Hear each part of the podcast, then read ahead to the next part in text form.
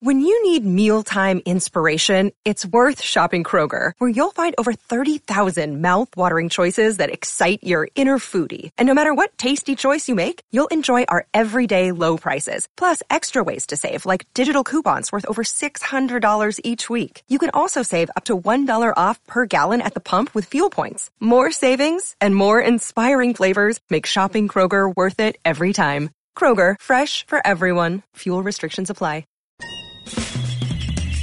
This is The Other Side of Midnight with Frank Morano. They're running a strange program, y'all. Talk Radio 77 WABC. Now, here's Frank Morano.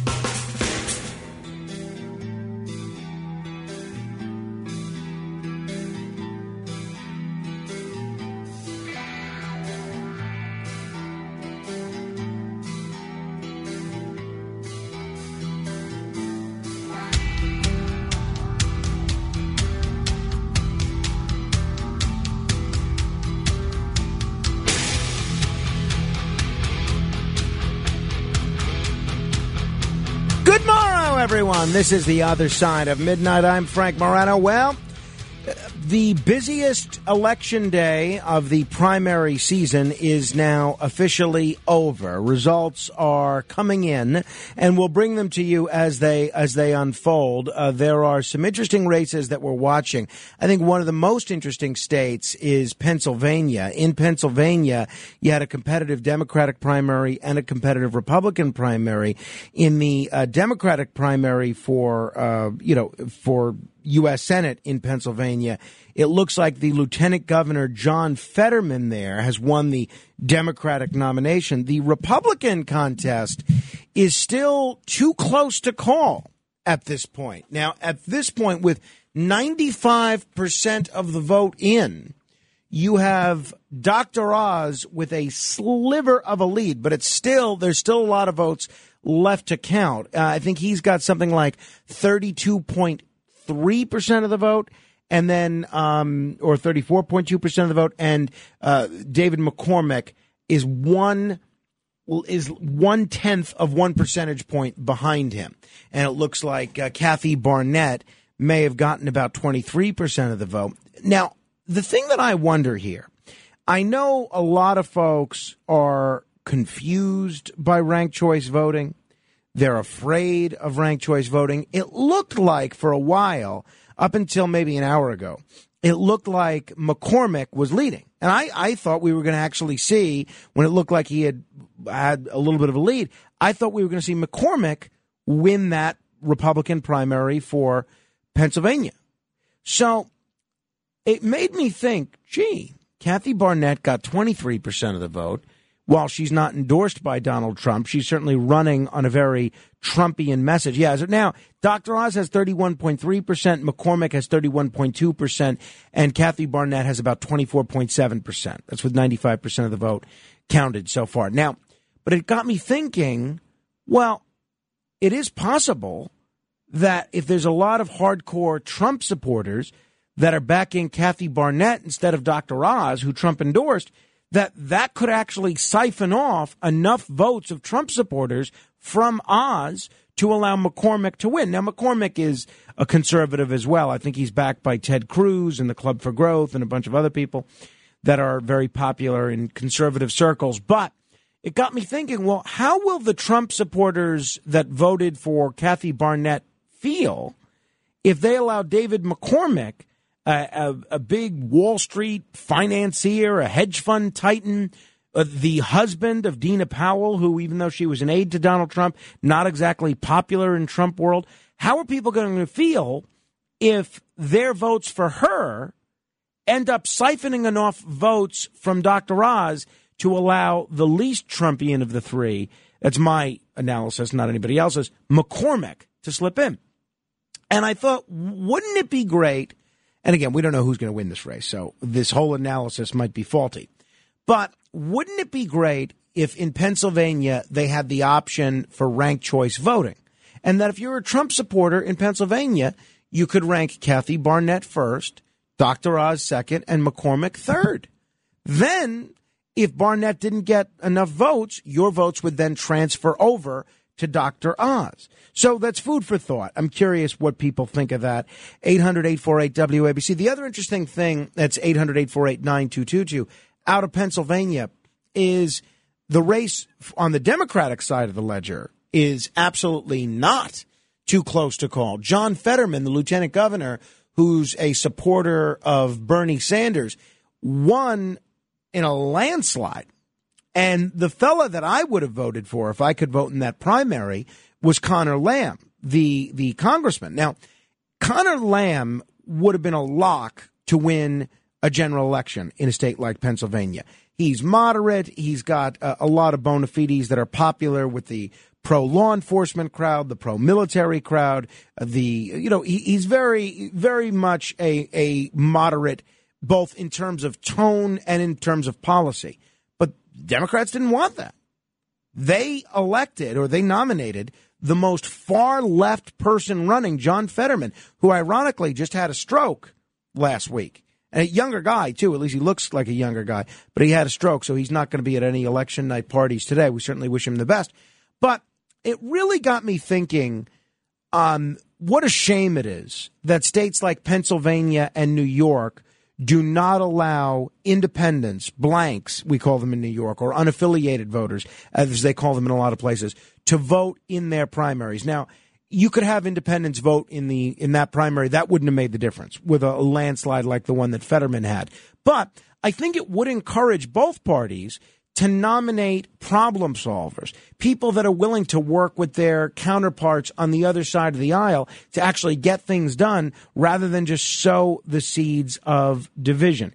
The other uh, story uh, electorally that folks are paying some attention to is that um, Madison Cawthorn, the young man, the controversial 26 year old congressman from North Carolina, has been defeated. He has conceded the race.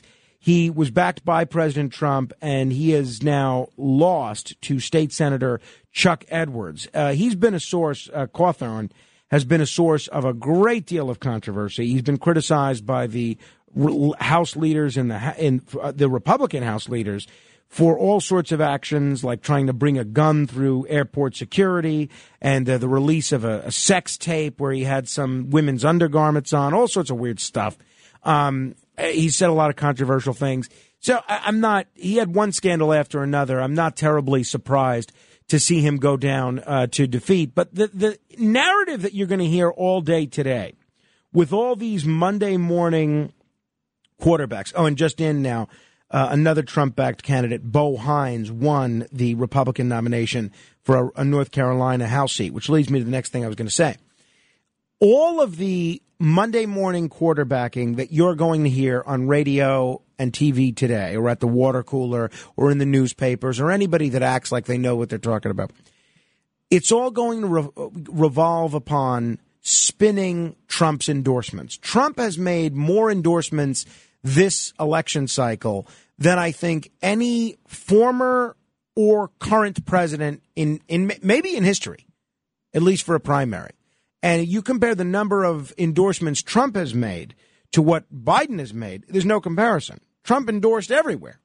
He, he endorsed, there's school board elections here in New York today. There's races on the library budget. I feel like Trump made endorsements in the library budget races. He didn't really, but it wouldn't surprise me if he did.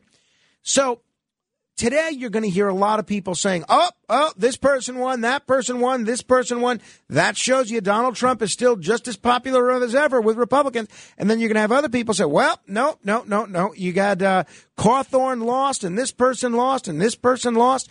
That shows you Trump is losing his hold on the Republican electorate. All of that analysis is totally meaningless. It's BS. It's Barbra Streisand. It's nonsense. Now, there is not a Republican running in America today in a Republican district that wouldn't want to have Donald Trump's endorsement. So, because one Trump backed candidate might lose, one might win, this one might win, that one might lose, it does not affect at all the fact that Trump is the most popular Republican in America today. Even, even people like Willard Mitt Romney have, uh, have uh, acknowledged that. But when you're talking about individual elections and individual races, You take all sorts of things into account. You don't think the fact that Madison Cawthorn tried to bring a gun through airport security maybe said to a couple of people in his district, well, I'm not sure this guy's exactly balanced enough mentally to um, actually serve in Congress. So don't buy into this analysis of Trump is the responsible for this person winning or that person winning. People are reading too much into it. That's my contention.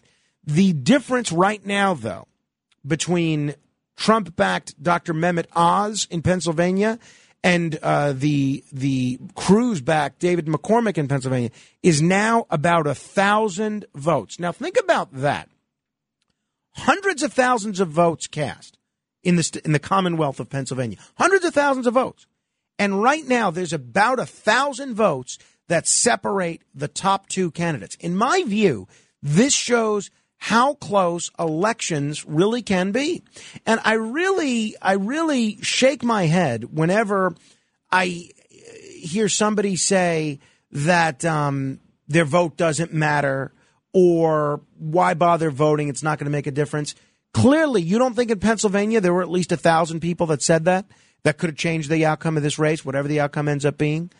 I uh, have no patience at all for that. That sort of uh, that sort of throw in the towel because my vote doesn't make a difference scenario. If you want to comment on the primaries today, if you have thoughts about my two cents of one, ranked choice voting would have been a benefit to everybody running, especially folks that uh, voted for Kathy Barnette and then might have cost their second choice the election. Two, um, open primaries. I, I think we need more people like Conor Lamb and fewer people like John Fetterman personally. 800 848 WABC. That's 800 848 9222. Uh, you, uh, we'll take your calls in just a second. Now, let me tell you what's coming up. I'm very excited about today's show. For starters, we're going to obviously, I mean, I don't think you even need me to tell you this. You know, we're going to be discussing these UFO hearings today, right? Uh, for the first time in a half a century, Congress has held these hearings on UFOs. Uh, and I'm going to give you my analysis of it, and we'll play you some of the audio, some of the highlights of folks that testified before Congress yesterday. Really interesting stuff. Nothing groundbreaking. Spoiler alert, nothing groundbreaking. Uh, but I think it's interesting just the fact that it was done. And we covered some of the significance of that with Jeremy Corbell yesterday. But in my ever, my ongoing mission to always be unpredictable and to do something different. You know who's going to join me today? We are going to be joined by Steven Greenstreet from the New York Post. Steven Greenstreet is probably one of America's most widely cited researchers and UFO debunkers. So let it never be said that we don't present all sort all points of view. So whether we're talking about uh, trade or Ukraine or UFOs, I will go out of my way to try and find alternative points of view. Steven Greenstreet is going to be here in the two o'clock hour. And we've paid a lot of attention on this show to big tech. And I'll be honest, I have thought to myself, maybe I'm too plugged in. Um, because two things happen when my phone runs out of battery and I have no phone. One is I panic. I am absolutely in a panic. I'm beside myself. And I realize that's unhealthy. And then after a while, if it goes more than an hour or so where I don't have my phone on me, or I leave my phone in another room for a few hours, I really do get uh, ultimately a feeling of relief. So are we too plugged into technology? Is big tech controlling too much of our lives? I'm going to discuss that with Andrew McDiarmid. He's a senior fellow at the uh, Discovery Institute and somebody that has been writing about these issues for a, a long time. He's a, he's been he's written for the New York Post as well, uh, for Newsmax, and for a bunch of other a bunch of other publications. He's a, a fascinating guy, and I'm looking forward to talking with him about whether or not big tech plays too much of a role in our lives. 800 848 9222. That's 1 800 848 WABC. Frank is in Morristown. Hello, Frank.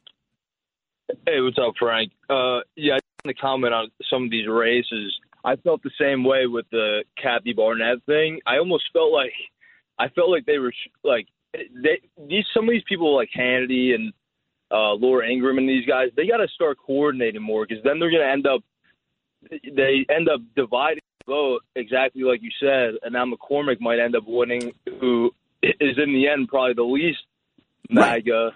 So right now, are you a Trump supporter, Frank? yes, Yeah. So um, you would agree? you- agree with everything. No, no, no, no, no. Nobody, as Ed Koch would say, if you agree with me on ten out of ten issues, you should see a psychiatrist. But, um, so no, uh, but um, in general, so you voted for Trump twice, which I did as well. You only voted. For, actually only once. Oh, only Uh, once. I didn't. I didn't get into politics until like they started locking Okay, everybody into no. their houses. I can understand that. Um, now, uh, so you agreed with my analysis that McCormick of those three candidates in the race is the one that least embodies the kind of values that Trump supporters like. Yeah, I mean, I don't know enough about him to say that, but just what I know of the other, I mean, I to be honest, I'm not. I don't have a problem with Dr. Oz, but I just don't see him as the guy. Yeah. I think Trump should have picked. I, if you want my honest opinion, I think Sean Hannity uh, kind of forced Trump to endorse Dr. Oz without looking at the other options because I think Hannity is kind of like grooming Oz wants to, him to be available for his show. Well, let's so put- we could always have him on the show. Uh, let- let's put that theory aside. I, I could tell you. Uh, well, well, we can talk about that later. But I could tell you, nobody, nobody gets Donald Trump to do anything, and that's Well, I- no, one. no, I don't think Uh, you made but, him, but, but- but but but let's put that aside. But so let's say let's say your analysis is on the money that the twenty three to twenty four percent of the people that end up voting for Kathy Barnette they like Donald Trump a, a lot. And instead of voting for the candidate Trump endorsed, they voted for the one that um, sounded most rhetorically like Trump, both in terms of the issues and in terms of temperament. Then that would have led to McCormick slipping in the least Trumpian candidate. And my view, that is a textbook perfect example of why we need ranked choice voting. Do you agree? Well, yeah, and actually, the way you explained, I never, I've heard rank explained before, and I think you just explained it a lot better than what I've heard in the past. And maybe I'm thinking of something else, but uh, I've heard people talk about rank choice before, but the way you just explained it earlier, uh, yeah, I'd be fine with that, and I think that that should be, you know, standard everywhere. But I also want to make one more comment uh, about Madison Cawthorn because uh, he actually he made a comment about like sexual things going on in DC and all that stuff. Right. And right after that, all these clips start coming out and pictures start coming out, like off his own friends' cell phones. So you got to wonder. So you think he was targeted because he took issue with the DC establishment and their behavior? there has to be something there because as soon as he came out and said stuff about cocaine and orgies and stuff, as soon as he came out and said that, then all these pictures started coming out that the base, n- none of the base cared about any of that stuff that came out. It was all just, you know, BS. There was nothing of substance there. There was nothing actual, you know, he, he didn't do anything wrong. He's a kid. The kid's 26 years old. He grew up in the age of technology. What do you expect? You know what I mean? Yeah, I, I, I get it, Frank. photos. I get it. Thank you, Frank. Appreciate the call and uh, your listenership.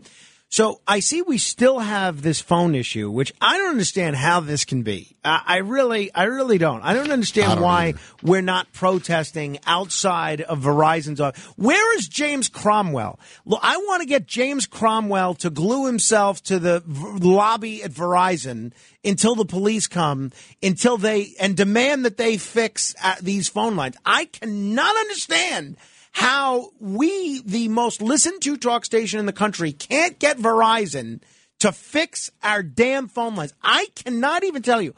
I am a mild mannered guy. I am a guy that, that takes things in stride. I am a cool customer. I, I think, um, you know, Philippe and Matt Blaze will tell you, th- th- uh, you know, well, other hosts would be panicking about this or that. Oh my God, the caller said Baba Booey on the air. Get him off the air. Get him off the air. I take it all in stride. I don't care about any of this. I don't, not that I don't care, but I don't let it get to me. This phone situation, every time I hear, and uh, say, every other word is is clicked out. It makes me want to bang my head against this table. It, it really, I, I almost, and again, I'm not a violent guy, and I realize it's not our equipment; it's Verizon. It, I almost wanted to throw this phone across the room. I, I'm going to go crazy. If this phone situation is not resolved quickly, I'm going to go crazy. This will not be a pleasant show to listen to. Uh, well, actually, you won't have to worry about understanding what anyone's saying because you won't be able to hear it because every other word is getting clipped out. It's killing me. It's killing me. Please, to the powers that be at Verizon, Frank, we Fix- have the power. To- our phones. Fix our phone. I don't know what we have to do. Do we need to get um, what's your name who played Gloria on All in the Family, Sally Struthers, to do a series of infomercials where she walks around impoverished community and says, for only ninety nine cents a day, for the price of a cup of coffee today a day, you can get Verizon to get up off their duff and fix what's wrong with our phones. Oh, it's horrible. Unbelievable. Horrible, horrible. And why am I the only one that's that cares? Or maybe I'm the only one that, that dares to say it. I brought this up with our owner, John Catsimatidis, yesterday, and you know what he said? He said, Yeah, get it fixed. Get it fixed. And yet here we are. Time after time after All right, time. I'm after leaving. Time after I'm leaving. time. All right. Um, uh, let me say hello to uh, Wilfred in Newark. Hello, Wilfred. Hello. That rank choice voting, didn't you say they vote and you vote for different people and whoever, when you add it all up, the votes they got, that's the winner? Yeah, well, so the way ranked choice voting w- works is you rank your choices, right? You, so let's say there's five candidates running. Uh, well, let's let's make it easy. Let's say it's um, let's say it's Matt Blaze, Philippe, and me. We're all running for governor, right, or whatever. Um, If Right. if any of us get the most votes, if any of if any of us get a majority of the vote, fifty percent plus one, that's it. The election's over. That person wins. But we don't want a situation where Philippe gets 20% of the vote and then uh, Matt Blaze gets um, 35% of the vote and I get 45% of the vote and slip in. Because what does that mean? That means a majority of the people voting don't want me. So instead, what ranked choice voting allows is for you to rank Philippe once, Matt, Matt Blaze two, and Frank third. And, oh, okay, Frank didn't get the most votes um, all the people that then voted for me, your votes would transfer over to your second choice. To me, I mean, look, it's not a perfect system at all, but uh, to me, it's a far better system than having the person that nobody wants to win these elections winning. Yeah, but don't you think the person that's most known, he'd be getting all in second votes? Well, but why wouldn't that be the person that gets the most votes to begin with now? No, what I'm saying is, if you're the ranked choice voting, you say you vote one for one and one for two and one for three, right?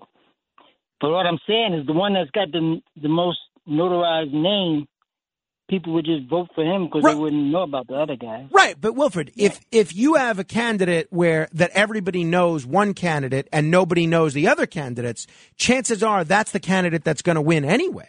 Currently, you see, Yeah, that's true, but I don't know. It change things. I think that way you can manipulate it some way. well, look, uh, I'm not going to say you can't manipulate it. You can manipulate anything. That's for sure. 800-848 WABC. We're going to talk with David McDiarmid in just a minute. John is in Reno, Nevada. Hello, John. Hey, Frankie. How you doing? Oh, pretty good. How are you doing? I, I'm wonderful, John. What's on your mind? Well, uh, you know, I just looked at the latest results, and it looks like Oz is going to win. Well, he's Uh, leading. Oz He's is- leading. He's but he's leading by a thousand Yeah. votes. Yeah, uh, you know, I think the mail-ins will favor him as well, though. Well, you might be right. You might be right. How do you think he'll do against Fetterman? Do you think he can beat Fetterman? You know, actually, I do. I think Barnette would have lost to Fetterman. Uh, I think I was uh, look, and again, I cautioned Judge Weinberg when we were talking off air yesterday morning that I'm always wrong when it comes to predicting these things. But I think Oz has some crossover appeal from his time as a TV doctor, and I think Fetterman is going to be very easy to portray as a Bernie Sanders acolyte. So I think I think Oz actually will beat Fetterman. Yeah, I hope so. Well, thank you, John. Hey, Robert is in Philadelphia. He voted, I guess, yesterday in Pennsylvania. Robert, uh, what was your experience like voting? Um, it was kind of cool, to be honest with you, Frank. I'm 58, and it was the first um, primary I've ever voted in. You're kidding. How come you never voted in a primary before? Um, well, it's a short story. I was young when I became a Republican. Bush turned me into an independent. Which Bush? Which can't vote in Bush? The first one. Ah, I see. You didn't like Bush. And Trump kind of brought me back home. Yeah, I, I get. I get. said, didn't vote for Oz. I went with McCormick, um, and I went with McSwain instead of Mastriano. Um, and I'm going to vote for Trump. But that doesn't mean that you know this is Pennsylvania, and he picks the guy he thinks can win, and that's cool. And that's what primaries are all about. Um, and I'll just be happy to vote for the Republican nominee, whoever it is, in November. And that's Well, the bottom eh, line for me. and I- And we- I'm I, sorry. I, no, no, it's okay. I appreciate you sharing that perspective, Robert, because that's exactly what I was trying to say. People that are trying to make these primaries, um, a one way or another, a referendum on Trump, I don't think they understand that people like you, while you might be a Trump supporter, you have your own uh, independent mind and you're able to make your own decisions. And while Trump's uh, Trump support might play a role, it doesn't mean that you blindly follow Trump with whomever he endorses. Goodness, no. Um, but to your first two uh, questions, um, I would rather see a runoff than rank file voting. Um, and open primaries are a non starter for me. As a Republican, I do not want non Republicans choosing my nominee. Even though you were a non-Republican for years. Yes. Well, so I and and I paid for that by not participating in the primary. Well, two things. Uh, two two things, and they're both um, financial related. And then I want to try and get some other people in before we get to um, Lou- uh, Andrew McDiarmid. Two things. One, when you were an independent and they and you couldn't participate in the primaries. Um, I could understand if the Republicans were a private club and they wanted to pick among themselves, only say the dues paying members of the private club, who their nominee was. I can understand that. But the bottom line is, Robert, when you were an independent, your taxes, your tax dollars were being used to pay for that election. So why should you be forced to pay for an election that you're not even able to participate in? Uh, well, I am able to participate in if I'm a member of that party. Well, yeah, If I mean, I'm not a in, in, in China, party, theoretically, I don't have an interest. in China, sorry, you can be a part of the government as long as you're a communist. Now, there are those of us that don't want to join either party that say we shouldn't have to sacrifice our values in order to do it. Um, you runoff voting, there's a lot of people that favor that. Again, my reason primarily for opposing it is for the cost. I don't want to pay for the I cost love your of a second I election. love your opinion. Go ahead. I'm sorry, Frank. I love your opinions and I love your show and I love kicking this around with you. And I hope you have a good night, man. Thanks, Robert. Appreciate it. I was just going to say on the runoff front, I don't want to pay for the cost of a second election when um, you don't have to. When a, a, an instant runoff does the same thing. Uh, 800 848 WABC. John is in New Jersey. Hello, John. Hey, what's up, Frank? Um, so uh, with all the talk about voting and everything, it makes me wonder. Like, I'm kind of scared about this coming up election. Like, the primaries are one thing, but then when we go past that, with, with all the crap happened, uh, 2020, whether you believe it was rigged, whatever, a lot of things happened. And I feel like uh, this time around, the Democrats figured out how to rig the system, especially with big tech, with with everything. Don't you going to steal the election again? Um, well, make a favor one way. You know, I'm going to comment on that a, a little later, John, but no, I, I don't think. Look, election fraud g- takes place in every election. I don't think there's going to be enough election fraud in order to alter the outcome in, in most races. Now, we have seen that in North Carolina. There was a North Carolina congressional election that um, was thrown out because of fraud, and they had to have, uh, find a new election. And there are other examples. There are about six or seven other recent examples where there was rampant, you know, where there was fraud that could have made a difference, or where people went to jail. One of the two. But what those examples show me is that when the fraud is so obvious that they can actually catch people. In the case of the North Carolina people, You had folks that were working on behalf of that Republican candidate that was trying to steal that election that they, they, to their credit, turned on him. They testified against him. So I do think that when fraud is blatant enough to make a difference or large scale enough to make a difference, that you can catch those folks usually. Usually. Uh, before we get to uh, Andrew, let me say hello to Jimmy in New City. Hello, Jimmy. Hey, Frankie, how are you, man? Doing great. Um, have, have you considered that? Um, I'm losing my train of thought here, but I, you introduced me to Dominic. I first want to say that maybe we can get back on track. And we've uh, I've just met a gentleman of gentlemen, and uh, we've had a nice uh, week or two together, working together, and a great family they are. Wait, a week or Um, two? Um, This is some tree. yeah, I, I remember you passed the phone number along. He had the tree dilemma, and um, Yes, yes, I do. my information to him. Yes, yes, I do. and yeah, we sent them that. But um, like the same thing with like Biden, intentionally like trying to hurt things. Can you go back two subjects back to what you're saying, and I will explain the exact same thing, how there's intentional. You know, uh, what, what are we talking about? Oh, Verizon. Have you thought about this with Verizon?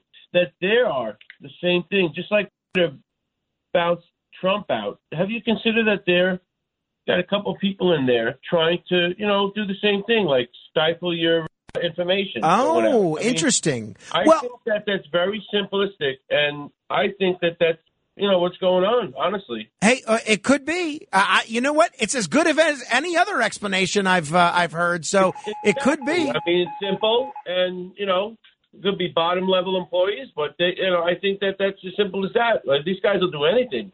Yeah. You know, to start uh, the the proper words that are coming out of your mouth, and you know, your message. It's simple. Well, that is an interesting theory, Jimmy. Uh, I, uh, I- and it's one that I hadn't thought of. I got to be honest. That's a good one. Thank you, All Jimmy. right? And I'm glad you. It's going out. And these people do anything, and we all know that. Well, thank you, Jimmy. I'm glad it's working out well with Dominic. The thing that I don't understand then is why then on the on the hour that Anthony Weiner is on, and he has a very different perspective, the phones don't work in that hour either. So I don't understand what, what wouldn't they allow the left wing shows to continue unabated?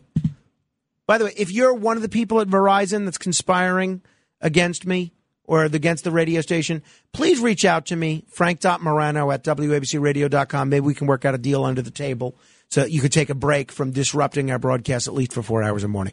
Andrew McDiarmid, uh, from the uh, columnist for the New York Post, columnist for Newsmax, and a senior fellow at the Discovery Institute, joins me straight ahead.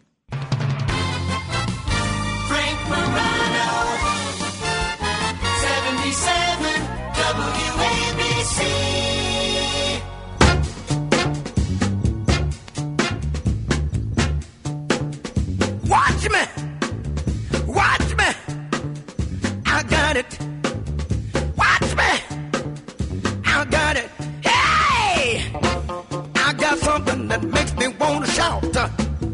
I got something that tells me what it's all about. I got soul, and I'm super bad. I got soul, and I'm super bad. That's James Brown singing Super Bad. Uh, if you ever want to know what music we're playing on this show, you could join our Facebook group, uh, Morano Radio Fans and Haters. Just search Morano Radio Fans and Haters. Um, somebody that will probably be unhappy with my encouraging you to uh, join our Facebook group is Andrew uh, McDiarmid. He is a senior fellow at the Discovery Institute. He also serves as a media relations specialist and assistant to CSC director Stephen Meyer. He's been a columnist whose work has appeared in uh, the New York Post, the Houston Chronicle, the American Spectator. Also writes a uh, techno uh, column for Newsmax, and he's been trying to uh, encourage people to live authentically in the digital age, and uh, somebody that I've become kind of a fan of. Andrew, thanks so much for joining us on the radio. Frank, it's a delight to be with you. Well, the delight is mine. First, I think I owe you an apology. It appears in my tweet that I tagged the wrong Andrew McDiarmid. Is that accurate? Yeah, I'm a McDiarmid. Uh, I wanted Andrew McDiarmid, but it was already taken. But no, no sweat. Well, the guy that has um, Andrew McDiarmid instead of A McDiarmid has 43 followers on Twitter. You can't make some sort of a deal with him under the table, to get the get get that handle back. You know, may, maybe we could combine our efforts. There you go. There you go. Uh, but uh, again, you're you know probably less connected to big tech than than some other people, so uh, so maybe you don't mind it as uh, as much. Now, um, I read this fascinating piece that you wrote in the uh, New York Post, I think it was originally, about how big tech is controlling our lives. How exactly is big tech controlling our lives? Yeah. Well, you know, I came across uh, the writings of um, considered to be my friend now, Jacques Ellul. He was a French uh, sociologist and theologian, philosopher of technology. And I was reading his book written in 1954 called The Technological Society. And I was just eating it up because he was he was predicting basically what was going to happen, what we were going to see here in the future, and indeed we are seeing it. Um, he talks about a phenomenon called technique, and we can go into it as we discuss this here. But basically, you know, it started out as something harmless, you know, hundreds of years ago. But as we added machines to our lives, uh, technique kind of became uh, more important, especially those who were wielding the, the power behind the machines and, and what it was doing to human life. Um, but I'll answer your question right right from the get go here.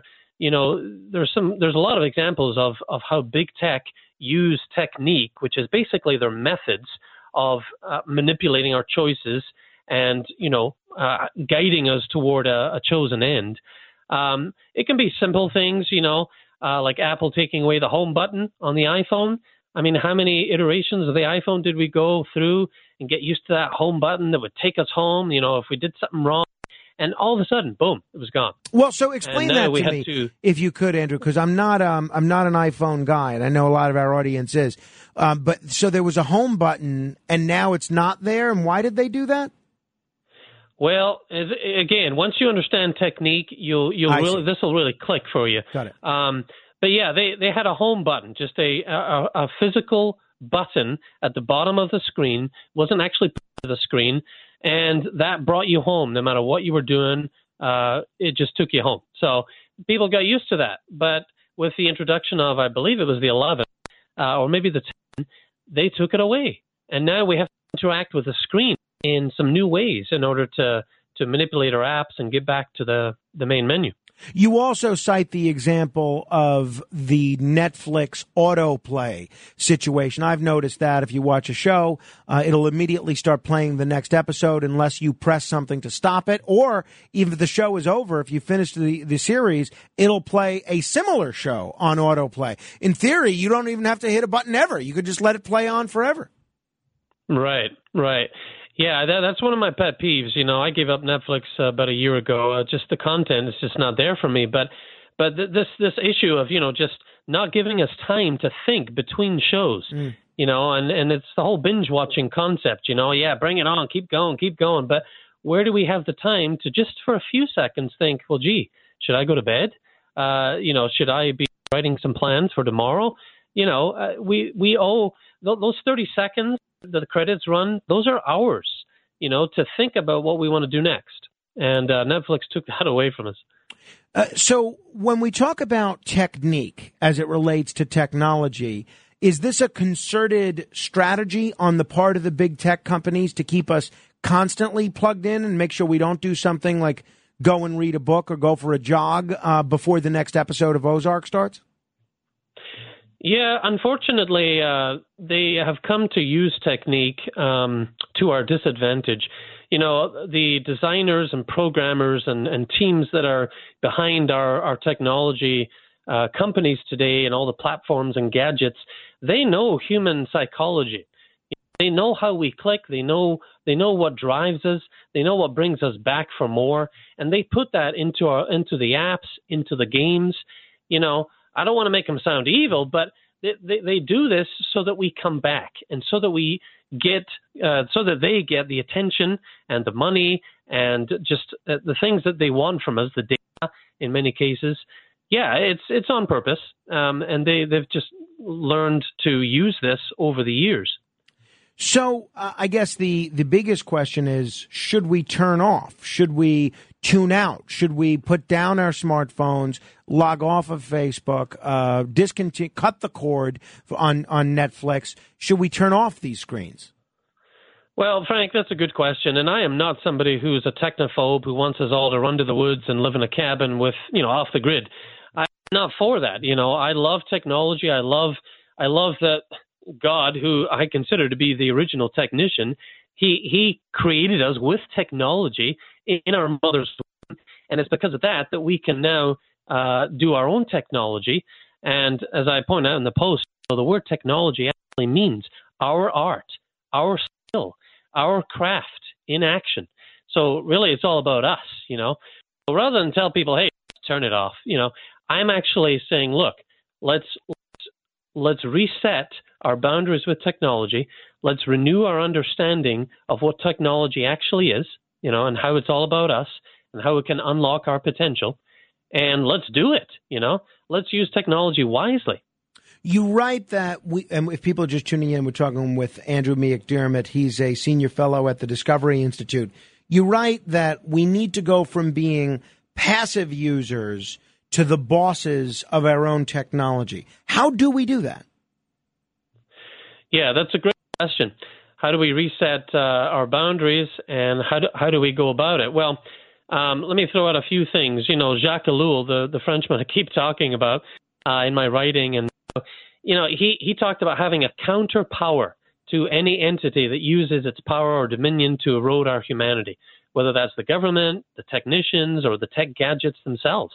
You know, we have a counter power that we can utilize. Uh, one actionable thing I'll throw out there is take back your morning and your night. You know, commit to turning off your smartphone and other screens one hour before you go to bed and the first hour you wake up. Those are sacred moments. Time to think about the day's experiences, think about what you'll do and why, pray, meditate, read, reflect. You know, it's time for you to think. And if you have tech filling that, you're going to do less thinking. You know that that Um, is a that is a, a very I think easily achievable but somewhat difficult uh, goal to start with. And you know I, I'm thinking of my own self.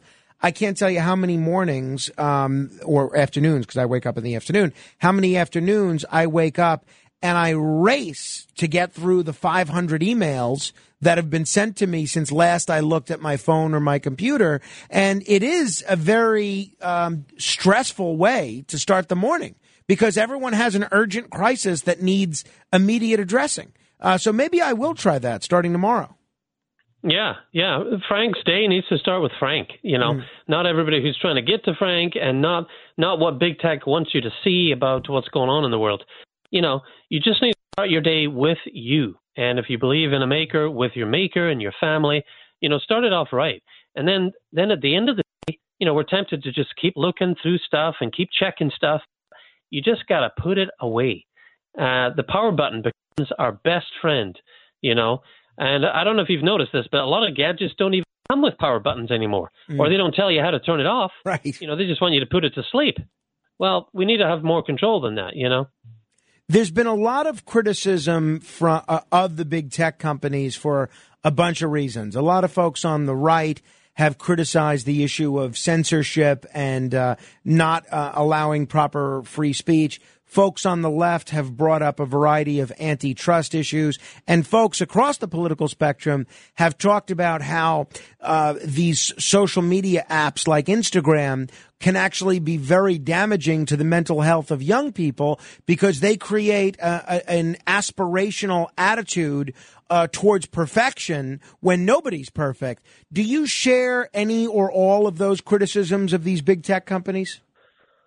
Yes, I, I do share quite a few of them. The struggle is real, to to use that cliche. Um, you know, this this is something we're grappling with. You know, the smartphone barely came out in 2007. You know, that that isn't long ago. So we are we are just starting to understand how this stuff is is affecting us, and we're looking at the next generation, and we're seeing the mental health issues. I heard you interviewing someone recently on your show about about just the the the change in in risk for adolescents. You know, they they don't go out as much. They don't have as much sex. They don't, you know, they they're not seeing real people because they're interacting virtually. And I read in in one study that the more virtual interaction you get, the less you want it in real life. Mm. And that to me is the scariest thing, you know. And just just taking that upon yourself to first be aware of how big tech is shaping your desires through our screens and through the platforms we use, and then just saying, look, I'm the boss here, you know. I'm going to lay down the law. I'm going to purge what I don't want and what I don't need and what's not going to benefit me. And then the most exciting thing, and I think the thing that ties in with your uh, focus, Frank, on creativity, is just unleashing your potential. You know, you can do more when you're doing less through big tech. So, uh, other than um, ch- turning off everything at the beginning of the day and at the end of the day, what else can we do to unleash our creativity and our own potential, and so that it's not conditioned by this uh, electronic, um, the, the, you know, this electronic mouse pellet that we're we're consuming? Yeah, sure. Well, you know, make a list. I mean, make an actual list if you want to. Just just survey your current gadgets, your subscriptions, platforms, anything tech related, and just ask yourself, you know, how is this affecting my time, my energy, my relationships, my mind, my body, my soul? Uh, and you can also ask, how can I weave something useful and good for myself with this tech tool? You know, and if something doesn't fit the bill, you know, just cut it. You know, say goodbye to it, um, and see how you feel. You know, after a while, you hear stories of people who have ditched their phone for a week or a month or even a couple of days, and they start to get a clarity in their head that we don't have when we're surrounded with this stuff all the time. Can Elon Musk be a part of the solution if he does end up taking control of Twitter? Well, I, you know, in my in my article for the Post, I I said that what he's doing is a step in the right direction for Twitter. You know, this is a digital public square. Uh, we all need to have a voice there, and I think he is more aligned with with with true free speech and what that looks like legally and and morally. So I do think it's it's time for a change in leadership at Twitter. I think they got too used to being the arbiter of truth and just deciding who, who gets a voice, whose voice is louder. They're using algorithms to throttle certain people and not others. You know, it's that's all unfair to do all that behind the curtain, like the Wizard of Oz. You know, you you've got to have someone who can be more open and transparent and who can align themselves with true free speech. So I do think it's a step in the right direction, unless it gets derailed. well, so you must be just thrilled about the prospect of all of us plugging into the metaverse and never having to go outside at all, right? Well, I'll tell you, you know, the metaverse is going to be really appealing, and I and I'm not going to say it's not going to be appealing to me at times too, but what I will say is that every moment we spend in a virtual world is one less moment or minute that we can spend in the real world. So that's all I would ask people when it comes to the metaverse is look, take that into consideration. Think about the virtual world versus the real world. Where are you going to live and die? You know, where are you going to leave your mark? Um, so that's what I would say regarding the metaverse. It's going to be very appealing, but it's it's definitely something we need to have limits on. And and so if if we can reassess our relationship with tech now before metaverse hits us full on, then I think we're Hmm. going to be in better shape. Uh, Andrew McDiarmid, thanks so much for the uh, for the time this morning. Uh, thanks for your great work. I, I'll look forward to talking with you again soon. Maybe even in person. Absolutely, Who knows? Absolutely. Thanks very much. Thank you. If you want to comment on any portion of our conversation, you can give me a call, 1-800-848-WABC. That's 800-848-9222. Uh, when you call, repeat every word that you say three times. So this way, if every third word gets cut off, I'll still understand what you're saying. 800-848-9222. This is The Other Side of Midnight. Straight ahead. We are New York on New York's Talk Radio 77 WABC. Now, here's Frank Morano. What's going you say? What's up, Zazie? And you don't care what they say. Every time you turn around, you say the phone Now I've got a confession. When I was young, I wanted attention. And I promised myself that I'd do anything. Anything at all for them to notice me. But I ain't complaining. We all wanna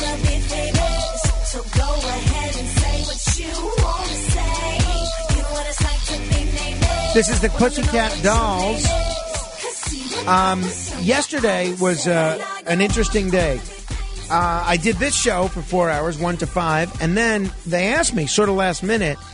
Um, they said Sid Rosenberg had sort of an emergency. Do you want to do the morning show with uh, John Catsimatidis? I said, sure. Um, I love being on the radio. I'm always complaining I don't get enough airtime, right?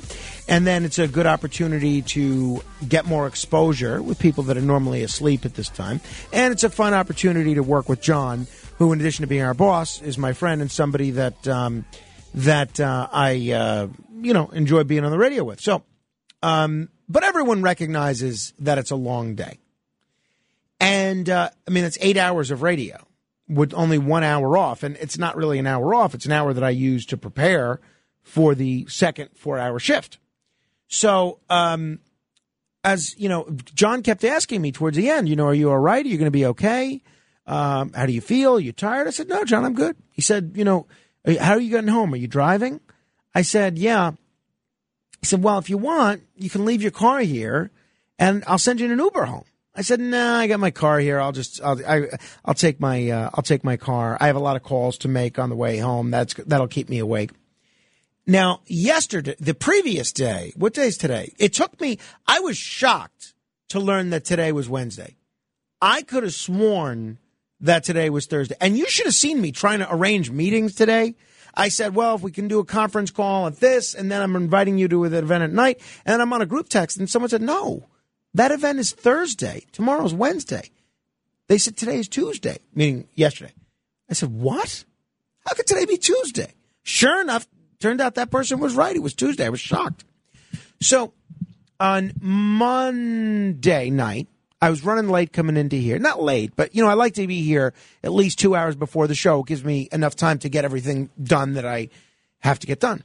And I had not a lot of gasoline, less than a quarter of a tank, but the the the light was not yet on. The light that indicates you don't have a lot of gasoline. So that's okay. Now I live by the least expensive gas station in my borough.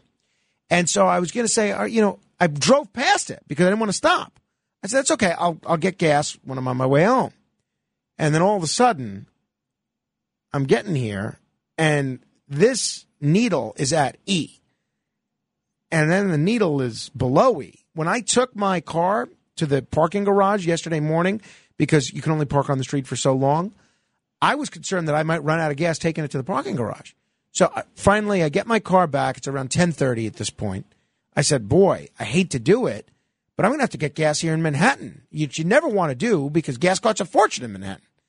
I said, let me just get enough so that I could get to my home borough and, you know, try and get some gasoline there at a reasonable price.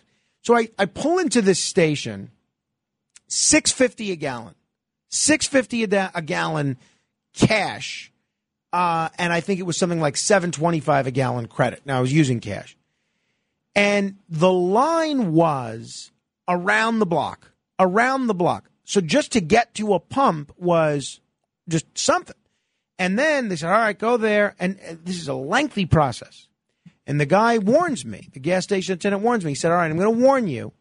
And the only thing they had at this particular gas station available was full serve, not self serve. And I love the self serve with apologies to my New Jersey brethren. And he says, I'm going to warn you, these pumps take a long, long time. Now, I'm out of gas. I have no more options. And I, I said, all right, okay, so it takes a long time. So he starts pumping. I start falling asleep in the car. And about 10 minutes go by. You know how much gas is pumped? $4.29. $4.29. So he says, oh, I'm sorry, we have to reset these machines. Still not, it's not working. We have to reset the machines. Could take a while. They reset the machines. That takes another 10 minutes. They reset the machines. The machines are not going any faster.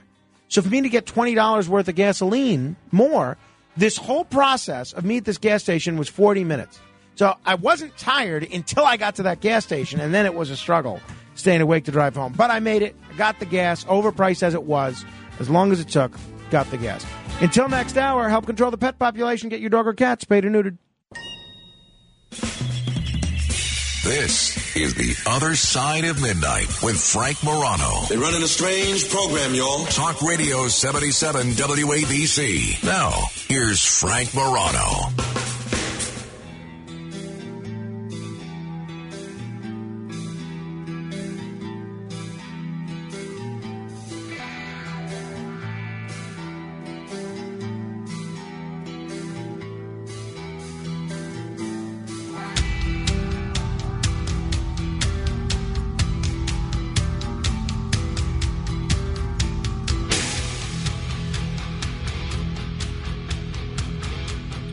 Well, for the first time in over 50 years, Congress on Tuesday held its first hearings on what we used to call UFOs, what we now call UAPs, unidentified aerial phenomenon.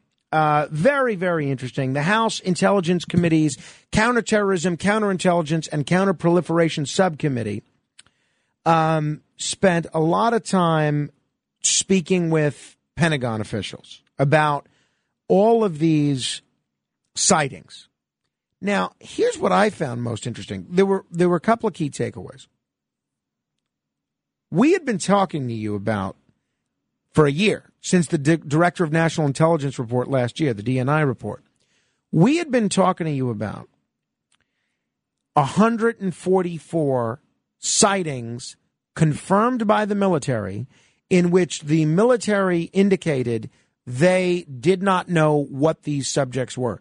So I was listening to the Cats at Night show the other day, and um, one of the people on the show said, I don't believe in UFOs, which is such a silly thing to say.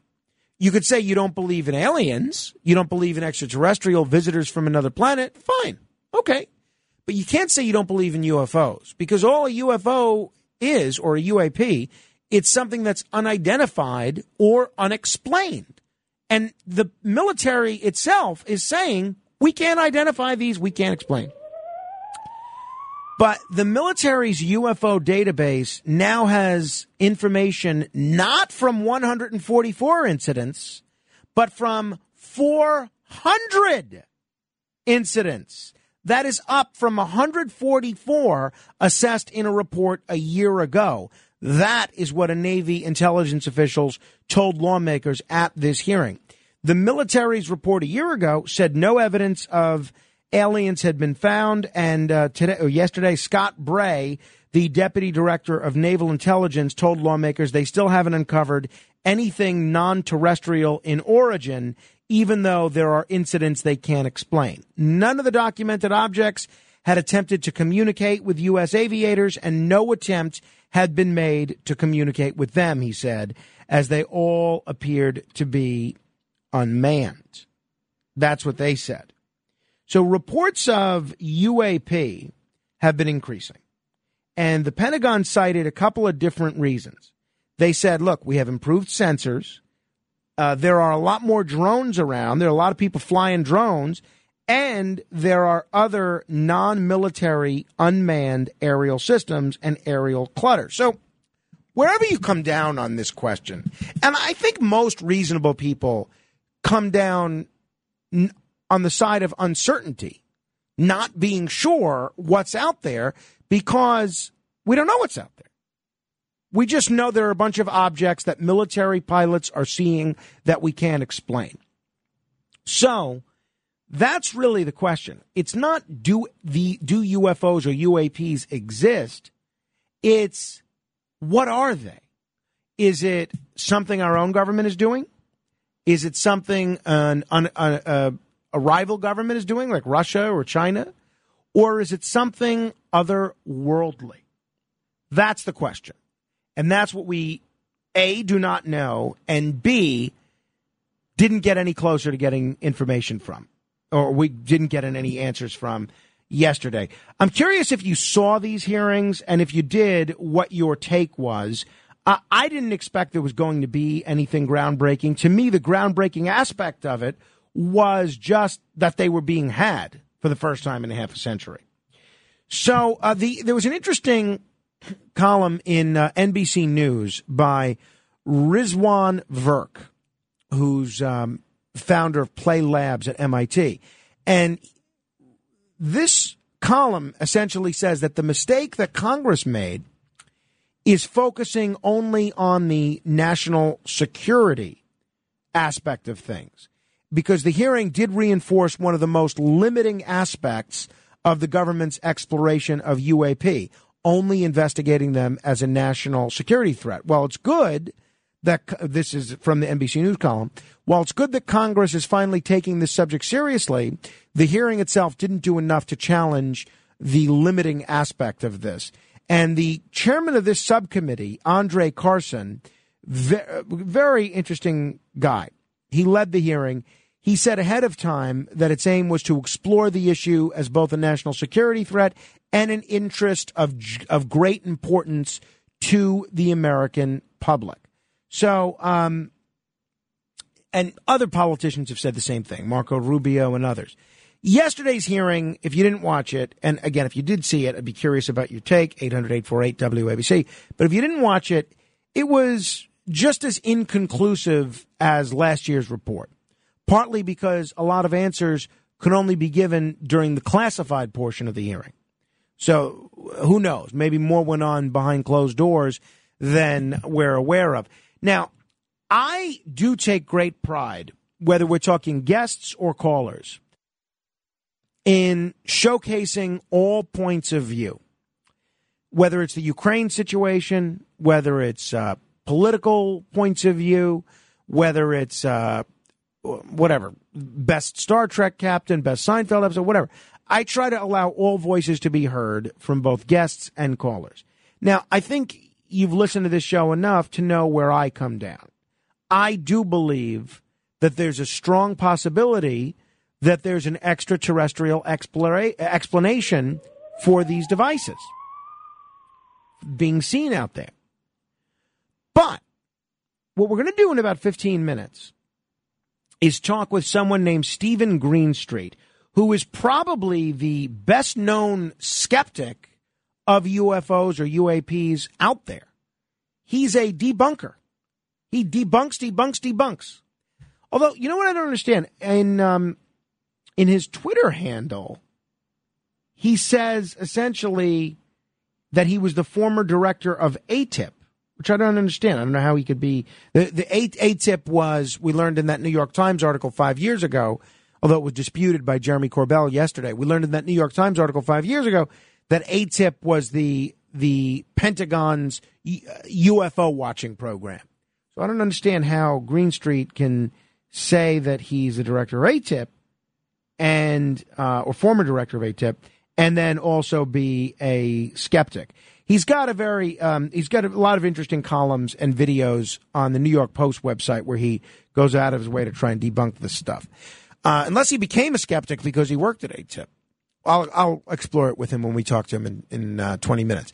But I'd like to hear from you what your impressions were of this hearing today or yesterday. 800 848 WABC. Scott Bray, the Deputy Director of Navy Intelligence, spoke at the hearing. This is what he said. Since the early 2000s, uh, we have seen an increasing number of unauthorized and or unidentified aircraft or objects in military areas uh, and training ranges and other designated airspace. Reports of sightings are frequent and continuing. We attribute this increase in reporting to a number of factors, including our work to destigmatize reporting, an increase in the number of new systems such as quadcopters and unmanned aerial systems that are in our airspace, uh, identification of what we can classify as clutter, mylar balloons, and other types of, uh, of air trash, and improvements in the capabilities of our various sensors to detect things in our airspace. The thing he left out there, obviously, extraterrestrials. Scott Bray uh, talks about some of the videos that they simply can't identify. It looks uh, reflective in this video, somewhat reflective, uh, and it quickly passes by uh, the cockpit of the uh, of the aircraft. And is this one of the phenomena that we can't explain? I do not have an explanation for what this this specific uh, object is. When I say uh, we can't explain, I, I, mean exactly as you described there, that there is a lot of information, uh, like the video that we showed, in which there's simply too little data uh, to, to create a reasonable explanation. When I say unexplained, I mean everything from too little, too little data uh, to we simply the data that we have doesn't point us towards an explanation? I um so there you have it. That's basically that was the tenor of the whole hearing today. Tell me if you disagree. 800-848-9222. Congressman Tim Burchett was not at all impressed uh, by this. He was he has been very vocal on this issue. He's been on with John Katz and Catsimatidis. We've been trying to get him on this show, uh, and we're going to keep trying. But um, he was not impressed at the footage that was shown at the hearing, and he explained why. for them to show that lame video when you can you can find all this other that's out there. And I've talked to Navy pilots that are in there at the same time Navy pilot and and and uh, that's the kind of people you need to have in here for testimony. When we have video from from Navy pilots uh, from their wing cameras for goodness That- that seems bring to- those guys in here. Yeah, it seems to raise talk. the question. If And- they've and- got- and, and, and, and by telling you that they have uh, you know, whistleblower protection or something. That's bogus until it's in the law. For us to just sit here and talk about it is bogus, and that, and and you really need to provide them with some some sort of uh, ability to be come in here and not be persecuted and not have a blemish on their records. So that's what he said. Uh, we got to get him on the show. I'm going to reach out to him again tomorrow, hopefully. He essentially says uh, that uh, he didn't learn anything from the hearing yesterday. We get any closer to answers today? Absolutely not. I think the, the cover up continued. The video they showed uh, was was uh, 30 seconds long, and they couldn't even slow it down to show the one frame that was supposed to show that evidence. Uh, go back to the it's uh, the Tic Tac video where the Navy pilots are actually describing what's going on.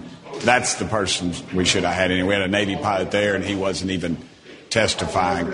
So I think that um, I think it continues to be a cover up. I, you know, I don't have the answers, but I'll tell you, they're not providing them. Very interesting. He that was from uh, cur- audio courtesy of NBC News. He also then went on um, News Nation on the show On Balance with Leland Vittert, and uh, essentially he said the same thing. We are no closer after this hearing from in terms of getting any answers. Three obvious explanations for the videos we see. One, uh, it's American technology that's top secret. Two, it's Russian or Chinese technology. Three, it's people from outer space who've got way better technology uh, than we do. There's only one way to sleep well at night, which is that it's U.S. technology. Should, after today's hearing, the American people sleep well? No, I think if there's something out there that was going to do something, it would have happened a long time ago. I don't think it's Chinese or the Russians. I mean, honestly, if it was Russia, Putin would have landed one on the White House lawn and gotten out bare chested and wrestled the president on a unicorn or something. Uh, you know, in China, I mean, China, they're uh, they're you know they would overtake us all, and if we had it, we would we would knock everything out, down out of, the, out of the air. So that really leaves only one of two options. It's either um, something that we've recovered and we're reverse engineering, or it is actually something coming from out of this world. Now, that was interesting what he said there. Something that we've recovered. I don't know if you read through the lines of what John Catsimatidis was saying this morning when we were hosting the Bernie and Sid show, but essentially, John alluded to the fact that after the Roswell crash, there was this massive technological innovation, this basically a new computer and technological revolution. And he didn't say it, but the implication was that he thought that this was due in part from reverse engineered technology from the Roswell crash. Tim Burchett, Congressman Burchett, was not entirely dissimilar to that. The question is why why aren't they getting any answers? Why is there this stonewalling? Because, well, it, well, it, it, federal government has a history of that, and the people that are there on the committee and, and the people testifying are patriotic Americans, but it's w- within their limited purview or scope of information that they have. When they asked, when one of the Republicans, who's a former Marine officer, asked about a specific incident, he said, "We we don't have any data on that." Now, what does that mean? Why can't he just push Google? Everybody, everybody that's sitting behind the cameras knew exactly what he was talking about. That's a that's a well doc- documented incident. And um, and for them to say that means one, are they a liar? I don't think so. I think he's just limited within his scope of, of what they have. And what they're going to do is they're going to bring in somebody that is an astrophysicist or somebody with incredible credentials that's going to head up this organization, but they have no no information on UFOs or UAPs in the past. And so, and, and, but they'll they'll discover it within their own little thing, and they'll say this is something we don't know what it is, and and and this is just kicking the can down the road, which the Pentagon does a very good job of. I'm guilty of it, as the American public is. We want our pizzas in 30 minutes or less, and that's about our dadgum attention span. And they're hoping this will move on to something else. But the people that are out there concerned about it, that have contacted me from all over, literally all over the world, and specifically in this country, though, uh, are very interested. And the only reason we're discussing this, me and you today, is because of the, the Tic Tac videos, the leaked videos of the cameras, the wing cameras the Navy pilots had. And that is the only reason this is out in the public purview right now. Give me your take on uh, yesterday's hearings. 800 848 WABC. That's 800 848 9222. Let me begin with Susan in Brooklyn. Uh, actually, well, yeah, we, will go to Susan, even though she called in on the topic. Hello, Susan. Susan? All right, let's go to Diana in Manhattan. Hello, Diana. Hi, how are you? Love your show as always. Thank you. Well, two things. First of all, they said, you know, UAPs are pose a threat to national security. Now, how in God's name can our pathetic, crappy little planet defend itself against beings who are millennia ahead of us in technology? That that's ridiculous. That is pathetic. That's insane. Second thing, Roswell, as we all know, happened in 47. Transistors were introduced in 48. Ooh. What, what was introduced in 48? Transistors? Transistor, Uh-huh. as in transistor radio. Right, I'm you know? familiar with that, yeah. yes, I thought you would be. Anyway, I just thought I'd like to say that. Well, no, it uh, makes sense to me, Diana. I, look, I, thank you. I don't know if these objects that are being captured on these videos are extraterrestrial in nature and are from civilizations that are thousands of years in the future. Um, that's the point. We don't know what they are. So let's find out. 800 848 WABC. That's 800 848 9222. We'll talk with Steve Greenstreet, who is a UFO skeptic, uh, coming up in about five minutes as part of the Midnight Files. Meantime, Stephen in Brooklyn is holding. Hello, Stephen. Yeah, greetings, young sir. Trust you, your family, and staff are well. Thanks. Back, back in the 50s and 60s, when we they had all those movie theaters, you would they put up like a commercial on the scene in between the films or before and after it, or several times, and it would like, and it ended up they after they did an investigation, it made you, it hypnotized you into going into buying corn and garbage and other crap and candy to eat. Stephen, when um, you spoke to Philippe, did he ask you to turn your radio off? Um, no, I didn't. I'm not even aware my radio was on. You're not aware that your radio is on? You don't hear it in the background right now? Not, not at all. Let me just get up and walk and leave away from the room. How could you not hear it, sir? Yes, that's much better. Yes. All right. So, are there any of those um, commercial hypnotic techniques that we can use on this radio show, for instance, to get people to patronize our sponsors or to just listen longer?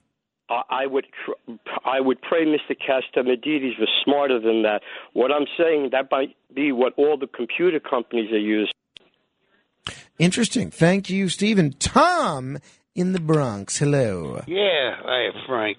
I'd like to say that the what if that old video that was made on TV 11 when TV 11 was owned by the Daily News it showed that a lot of these objects were mirages. In other words, and it, it was a very telling little video they had there. In other words, I guess maybe the film uh, disintegrated by now, but uh, but it, it's when they brought this uh, program on, they showed you what looked like uh, unidentified flying objects, looked like UFOs, Interesting. and and, and uh, it, sh- it you swore as a kid, I swore that these were uh, un- unidentified flying objects. I, I thought that's what they were. Aliens, they were going to show us all. And then they showed you it was mirages because the airplane that went up, that's when people were able to smoke on airplanes and everything. Yeah.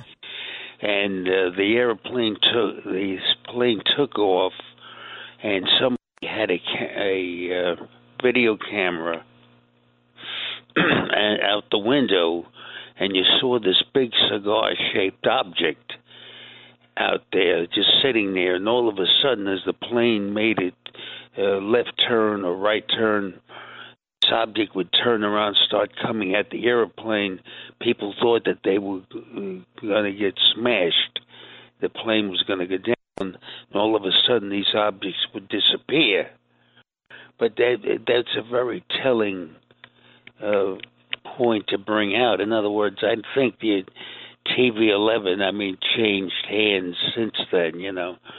But I think that uh, if they could find that old video of it, uh, film footage, that that you'd see a lot of these objects that uh, people are describing today. The That- same. Well, that's interesting, uh, Tom. That's certainly an interesting theory. One other interesting theory that I heard, uh, I don't know if you were listening at the time, but a, a listener uh, called in and said that they thought that you were actually the character of Floyd Lawson from the Andy Griffith show. Um, now, if people aren't familiar with Floyd Lawson, who was played by Howard McNear, this is what uh, Floyd Lawson sounded like on the Andy Griffith show.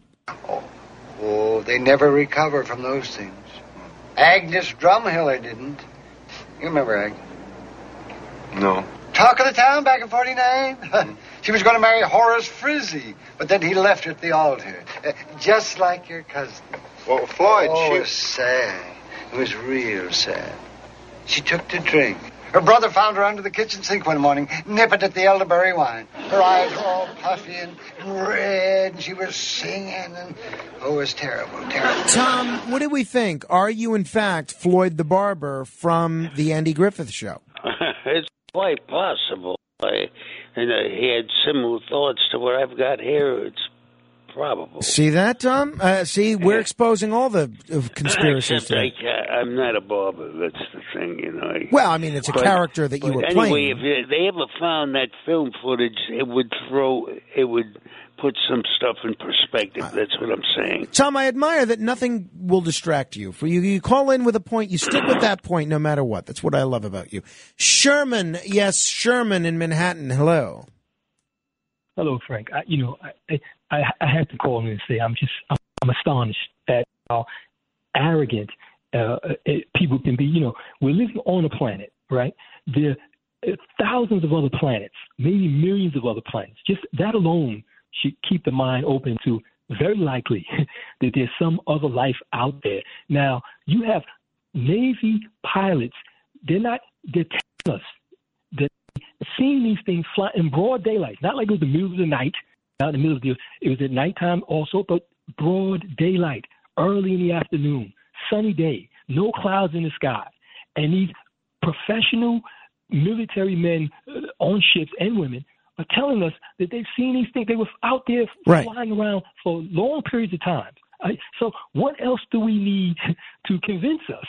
You know, it, it's just, and the Roswell situation is very plausible. Right after that uh, incident, uh, you know, the technology seems to advance overnight. Right. Well, you heard Diana is- mention the uh, possibility of, um, you know, transistor radios coming out the year after Exactly. the Roswell crash. That's so right. it, I think And I think it is very this. interesting. and let me just say this one quick thing. You know, you know, besides Navy pilots, people from all over the world, you know, people that are very respected. I just was watching something on YouTube really quick about these Japanese pilots that were flying uh, uh, an airplane, and they said a UFO came right next to the plane. They, they, they, they. One of the pilots said he couldn't sleep for three nights. He was, he was speechless at what he was looking at. Really? And it took him a while to come forward, but he retired. Uh, you can check it out on YouTube. He retired as, an, as a as a as a uh, pilot, and now and then he came forward. He said this thing looked like it was like an acorn. He said it was shaped like an acorn. He said the lights that were coming off it were blinding him. He said the the the technology uh, fr- from this thing passing was something that not at all a human being can make. Sherman, thank you very much. Um, you're not going to want to listen to the next segment that we do with Steven Greenstreet, who is a uh, UFO debunker, a columnist for the a reporter, writer for the New York Post, does these videos for the New York Post website. But um, what I don't understand again, and maybe I'm missing something, but I don't understand how he could be the direct former director of ATIP and be such a skeptic. But that's going to be the first question that I ask him. So we'll find out. One more call here before we get to Steven Greenstreet. Bill in South Plainfield. Hello, Bill. Hi, um, it's our stuff. Um, that's what we saw on, on the Navy films was the deployment of the Star Wars um, anti-missile system, and that's our hypersonic technology. And two years ago, when that happened, you had the Chinese and the Russians going on about their their hypersonic programs because they realized had already deployed ours. Are you certain? No, that's that's speculation based on my experience. The lead time for technology in, in the military is thirty to forty years. Uh, I saw stuff back in the seventies that wasn't deployed until the two thousands. What were you in the military, Bill? Oh yeah, years ago. Well, well, hey, thanks for your service. I have to run. I don't mean to cut the conversation short, but we have Steven Greenstreet waiting in the rings. Uh, very quickly, there's a local angle to this as well. Um, uh, there's a New Jersey bill that could put Garden State students to work studying UFOs or UAPs. A measure proposed for introduction in the state assembly this week, NJ A4060, would create a $250,000 scholarship program for graduate students and postdoctoral researchers studying unexplained aerial phenomenon and extraterrestrial technological signatures. So the bill's text is not yet available, so we don't know the details, but uh, there doesn't appear to be a counterpart in the Senate. But who knows? We'll see where it goes. Steven Greenstreet joins me next, straight ahead. It's The Other Side of Midnight with Frank Morano, 77 WABC. The Other Side of Midnight presents The Midnight Files.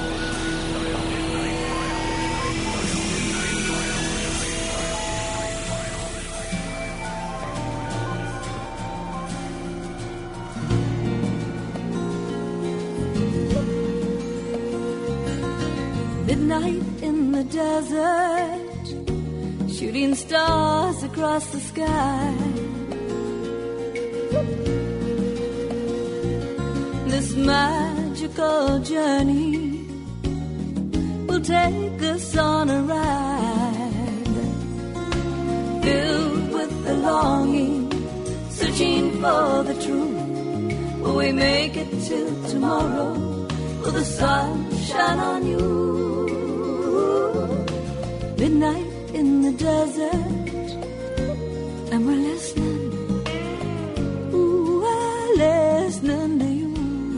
This is The Other Side of Midnight. I'm Frank Morano. Well, yesterday was indeed an historic day in the United States and in Washington, D.C. For the first time in more than half a century, Congress actually went so far as to hold public hearings exploring UAPs or UFOs and having senior Pentagon officials address the questions of members of Congress. Somebody that's been all over this issue for a long time is Steven Greenstreet. He's an investigative filmmaker, a video producer. He's host of something called The Basement Office, which we'll talk about, and the former director of ATIP. Very, very honored uh, today of all days to have Steven Greenstreet on the radio with us. Steven, thanks so much for joining me on the radio. Uh, thank you for having me. So, Steven, I think people have probably heard the term ATIP, um, probably when that front page New York Times magazine, uh, New York Times story was uh, exploring the funding of entities like ATIP. Uh, can you explain to folks who may not be familiar with ATIP and who may not have heard that term, what exactly was ATIP and what was your role there? Sure. So, ATIP, so the New York Times actually got it wrong. Uh, and not many people know this, but uh, ATIP was not the name of the official Pentagon program that people call the UFO program. The actual name of the program was OSAP. And OSAP was a $22 million program, a contract awarded to Robert Bigelow, who then went and investigated paranormal stuff at so-called Skinwalker Ranch in Utah. Um, they, the directors and the program managers talk about werewolves and ghosts and goblins and a whole cornucopia of paranormal spooky stuff. Now, this was not purposely not reported in the New York Times. Uh, the the unclassified nickname of OSAP was ATIP. It was the unclassified nickname.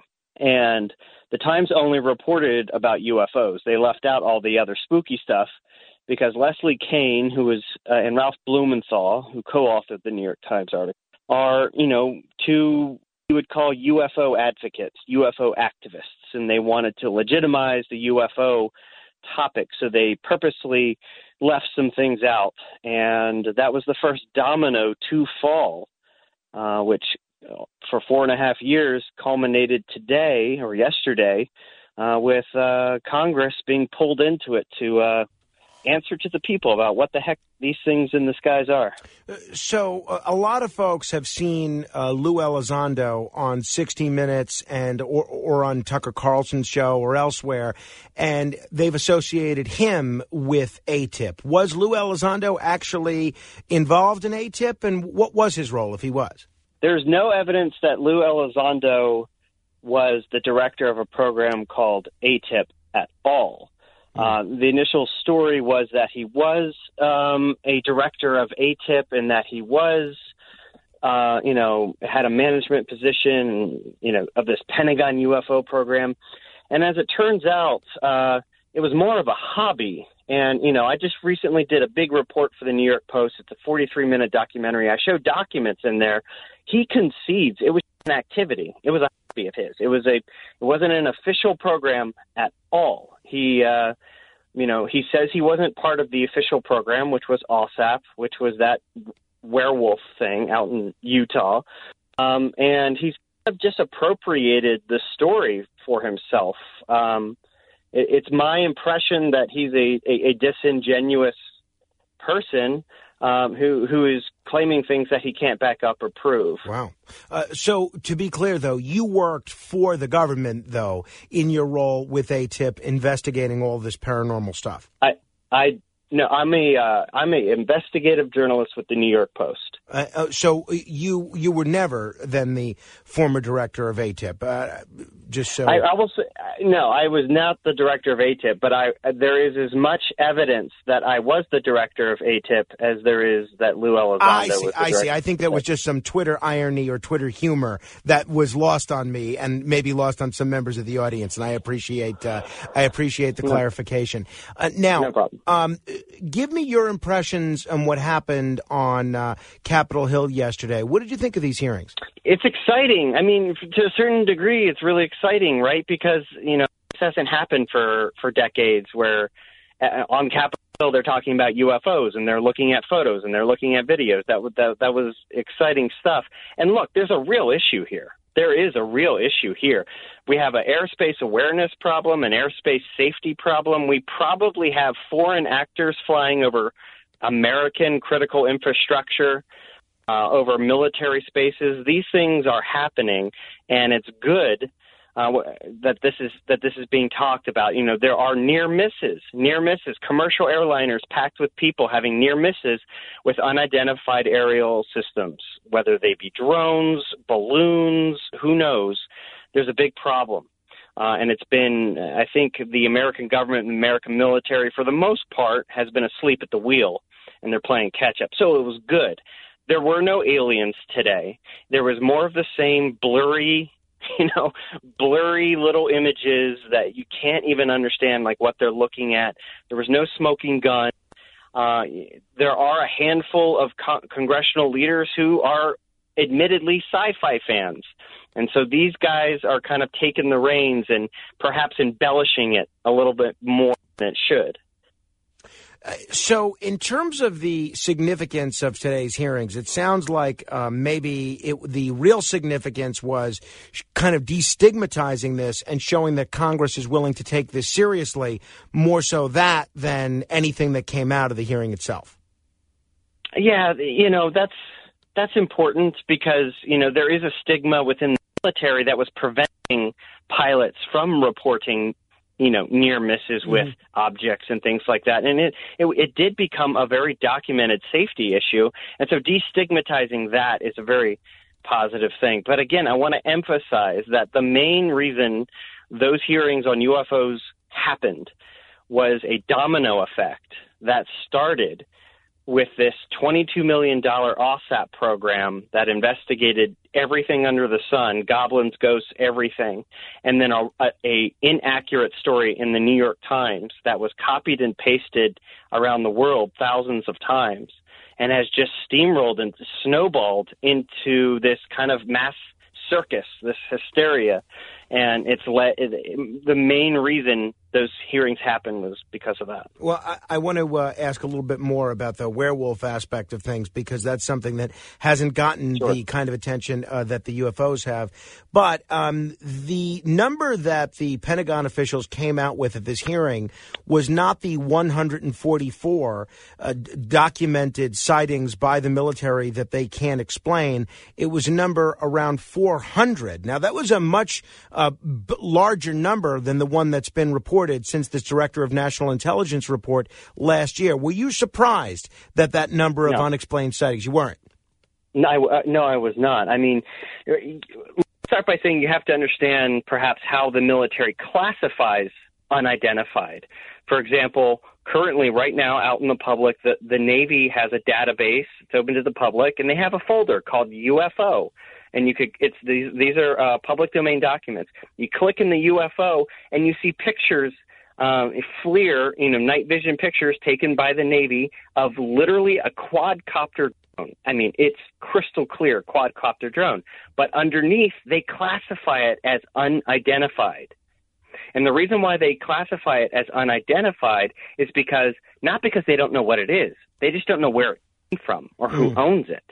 So the military could know what it is, but not where it came from, and it's still a technically a UFO or technically a UAP. And so, no, I'm not surprised that there are hundreds. I, in fact, I, that's a low number to me. There's clutter. We have airborne clutter. You read the Navy hazard reports of what pilots are almost running into, uh, according to them, almost daily off the East Coast. And you're not reading about saucers and tic tacs. You're reading about balloon type objects and drone type objects and fixed wing type objects, and uh, tons of them. So, so yeah, that the number 400 doesn't surprise me. One of the explanations uh, that uh, the Pentagon officials had yesterday was uh, something that you sort of just alluded to, uh, sort of debris that was over airspace and better ways of detecting this debris and uh, the prevalence of drones. Uh, do you find that those explanations, and they also mentioned that they're now encouraging members of the military, including naval pilots, to report these things more, which might not have been encouraged years ago. Did you find that explanation satisfactory of drones, debris, and better reporting techniques? Oh yes, yes. I mean that is what's needed here. Look, the last four and a half years has been a free for all when it comes to this topic. I mean, fact free hysteria about this topic. It's fun. I mean, let's all admit it. UFOs are fun. It's fun to think about and stuff, but there's a real issue here, and I'm glad you know some adults are in the room to kind of say like, look, the reporting needs to be better. It needs to be more streamlined. We need to be more specific, and we need to address what's really going on. Because, look, I'll say it again: there is a solid chance, and, and evidence shows that foreign adversaries are flying near above our critical infrastructure and our military sites here in America. Uh, Do you have a theory as to what foreign adversary that is specifically? Are we talking China, Russia, something else? Uh, well, I'll give a specific case that made news. Uh, July, uh, 2019, uh, Navy vessels had uh, multiple nights of unknown objects swarming their ships. And from my investigation into that, it I wouldn't put it past China, and this is 70 miles off the coast of California. I wouldn't put it past China. China's been um, pushing further and further across the Pacific. They've been harassing our Navy for years uh, now, and I think it's completely possible. One thing that might blow your mind is China's involvement and relationship with the Mexican cartels. They are China is the number one importer of fentanyl which is the number one like drug coming out of Mexico, and China feeds that in you know into Mexico, and then they feed it into the United States. And lo, lo and behold, what do we have happening down at the border? Sightings of strange, really high you know high tech drones, you know down there by the Mexican border, and so a whole bunch of stuff that I don't think people are aware of. That I think, and then I'm glad Congress is kind of bringing it up because this stuff needs to be talked about. It's starting to sound like maybe aliens are not routinely visiting us, in your view, Steve. I I don't believe are routinely visiting us. If aliens were routinely visiting us, that we wouldn't have to have a hearing on on, Capitol Hill to like you know discuss it or get to the bottom of it. It would you know, in my opinion, would be obvious what was going on. And there's no no evidence. There's no evidence. None of the videos that the military has released shows anything extraordinary whatsoever. There is nothing crazy in any of these videos. It's the stories, man. It's the stories behind it that sell it. And that's all we have right now stories. Yeah, uh, so you are a renowned uh, UFO investigator. You've uh, debunked a lot of the footage that uh, people have claimed was a, uh, a smoking gun, including the these pyramid-shaped objects, these green glowing pyramids. What did the Pentagon officials have to say about that yesterday? Well, it was cool, like, you know, a, a year plus ago when, you know, everyone was discussing it, some really keen-eyed people recognized that the, the triangle shape was actually bokeh, which is actually an out-of-focus object. And the out-of-focus object, it, it turns into the shape of the camera's iris. Some camera irises are round, some of them are triangular. So in this case, the camera iris was triangular. You're not looking at a triangle object. And cool today, you know, yesterday that uh, we had, you know, members point that out. And they talked about the focus in the camera iris and the triangular iris, and it was it was kind of cool to to kind of hear that validation officially from Capitol Hill. Uh, no, I can imagine uh, that must have been very rewarding. Now, uh, you've been very critical of the media uh, firestorm that that New York Times article uh, created. I did see on Twitter yesterday that you were uh, walking around and reading from a book called UFOs and Nukes. Uh, what is that book, if people aren't familiar with it? yeah, so that was a little bit of a joke. So, you know, the UFO believers were up at arms and upset that Congress did not address or, or didn't seem to be educated on claims that UFOs have supposedly turned our nuclear weapons off in the past. This is a big folklore story that comes out of Right, the 60s. I've heard that. Yeah. Yeah. So, you know, this book that I was holding, UFOs and Nukes, it's basically a, a, UFO believer who also believes he's an alien abductee, wrote this book about how aliens have been turning our nukes off throughout history, although they haven't done it re- anytime recently, which is strange. Yeah, now's when we could use them, right? Right. Yeah. It's like it's been a it's been a hot second supposedly since these aliens have turned off our nukes, but it is based on something real. A lot of these stories are start with something real. In 1967, 10 nuclear weapons did go offline at Malmstrom Air Force Base in Montana. That's true. That happened. It happened to be some kind of electrical fail, signal failure, which was fixed by Boeing within a few weeks. And this is all documented. But out of there came like all these crazy stories that like saucers showed up and they were like shining beams on the nukes. And this is, you know, a story snowballs. You, you follow the story over the years and it just gets crazier and crazier. Uh, so anyway, that's uh, UFOs and nukes in a nutshell. And did you really go door to door yesterday? No. I should have. No, I was just joking. That you know, there was there's this. um That was me, and I probably should have done hashtag sarcasm, but that was just me. There is this like um religious aspect. Oh, no question. To to UFOs, and there's this proselytization where people feel like they have to get the message out and go you know, figuratively or or literally knock on doors. And I think a lot of UFO believers were very upset by the hearing because they weren't hearing the stories they were so used to be hmm. validated. And that upset them. And so my my my thing on Twitter yesterday was just kind of like a wink and a nod at the whole missionary aspect of things. It sounds like overall you found the performance from these Pentagon officials pretty impressive. I think they they did the best they could with what they had. I mean, you you saw that. I mean, they were they were literally looking at blurry dots on a screen. I think with with what they have, they're they're doing the best they can. You know, they've been mandated to do this, and so they obviously they have to do it. Um, and, but I think it was spoken today. Like we need better data. We need better stuff to work here, guys. I think you know you heard that. We need m- better stuff to look at and analyze here, and that it just isn't there yet. But that's not to say who knows what's being said behind closed doors during the classified section of the hearing. You know, maybe that's where the goods are. Let's hope so. If people just tune in, we talk with Steven Greenstreet. He's a video producer, a UFO investigator, host of the Basement Office, and a contributor for the New York Post, and a, a frequently cited debunker of uh, various UFO conspiracy theories. What is the Basement Office, Steven? The Basement Office is a uh, video series uh, starring myself and, and ufologist Nick Pope, and we've done our third season. It's for the New York Post. I started the show as a believer. Complete, you know, I was into it. I was a believer.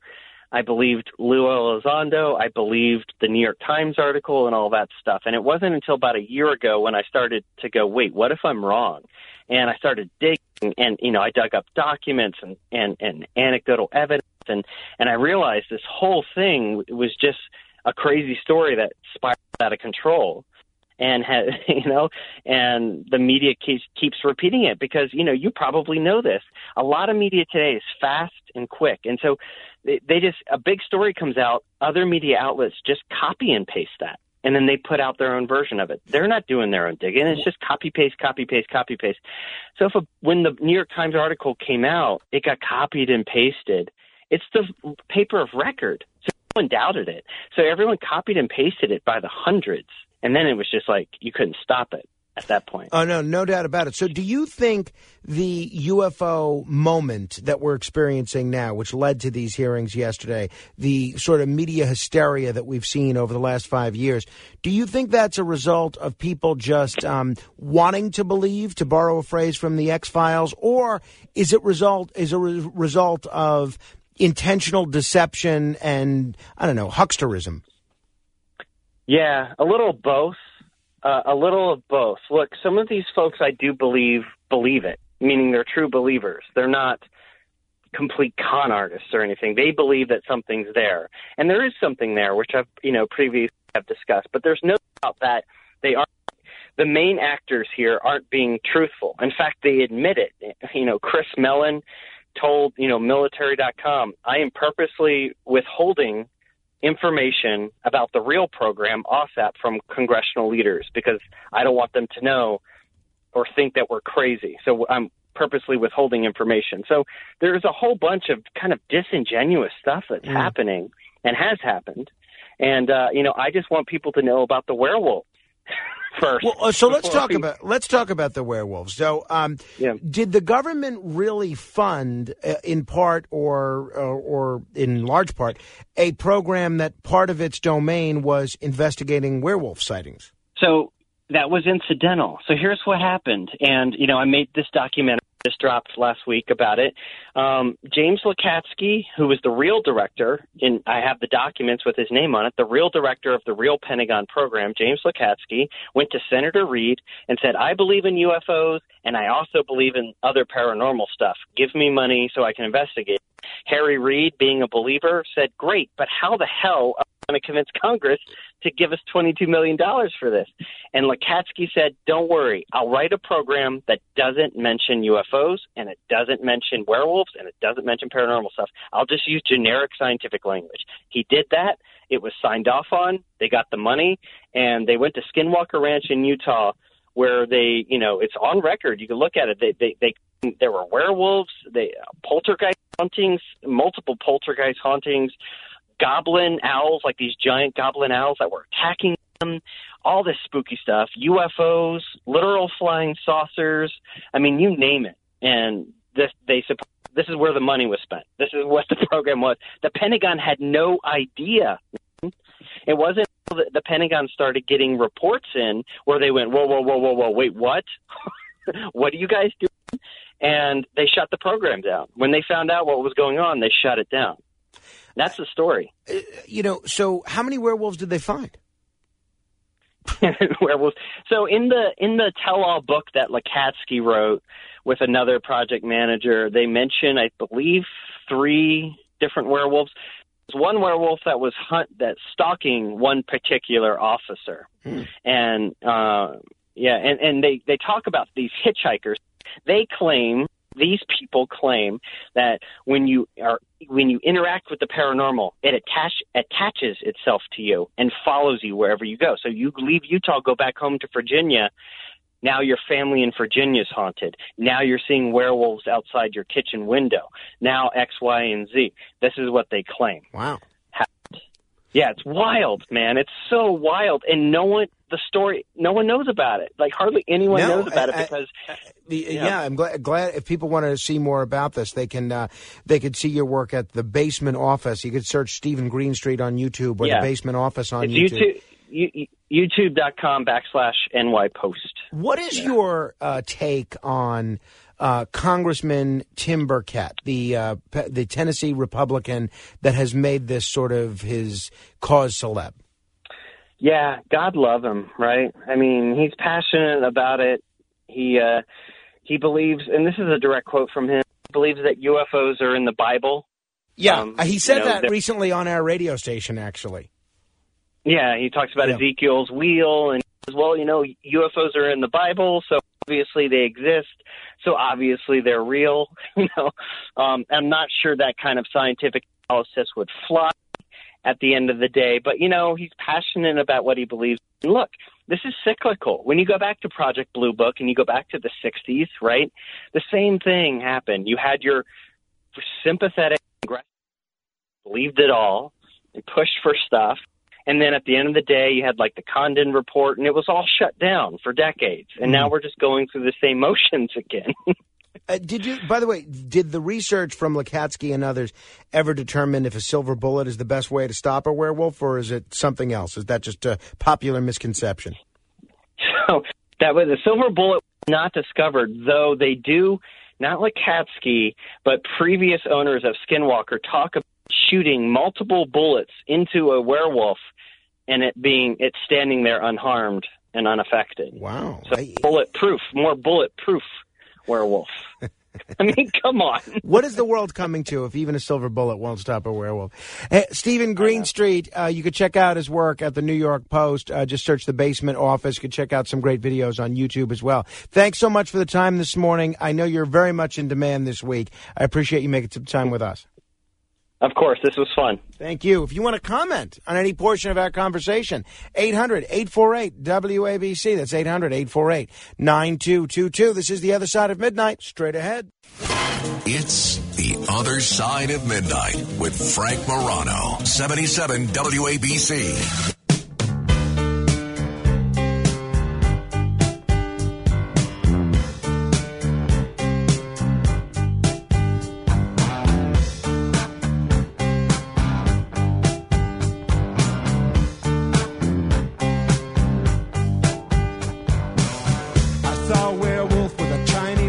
Now that's good.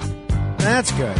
Walking through Uh, the that streets plays. You really wanted to play red uh, Midnight in the Desert again, the second time. He was looking for the place called Lee Ho I guess you did. I did. I did. I wanted to play this, but the, the werewolves. There you have it. That's what happened. Exactly. Uh, hey, if you want to join the Facebook group, just search Morano Radio Fans and Haters. That's M O R A N O Radio Fans and Haters. A lot of comments on um, various things that we're talking about on the show. And if you want to participate on in, on any of those subjects, uh, do that. Mary writes, mugs, bobbleheads, lapel pins. When do you cross the line from collector to hoarder? I think I've crossed that line. I ordered some more lapel pins yesterday. that just arrived. I got one that I can't wait to try. A cool microphone lapel pin, and I'm looking forward to wearing. I don't know, maybe tomorrow, maybe tomorrow. All right, until next hour, keep asking questions. This is The Other Side of Midnight with Frank Morano. They're running a strange program, y'all. Talk Radio 77 WABC. Now, here's Frank Morano.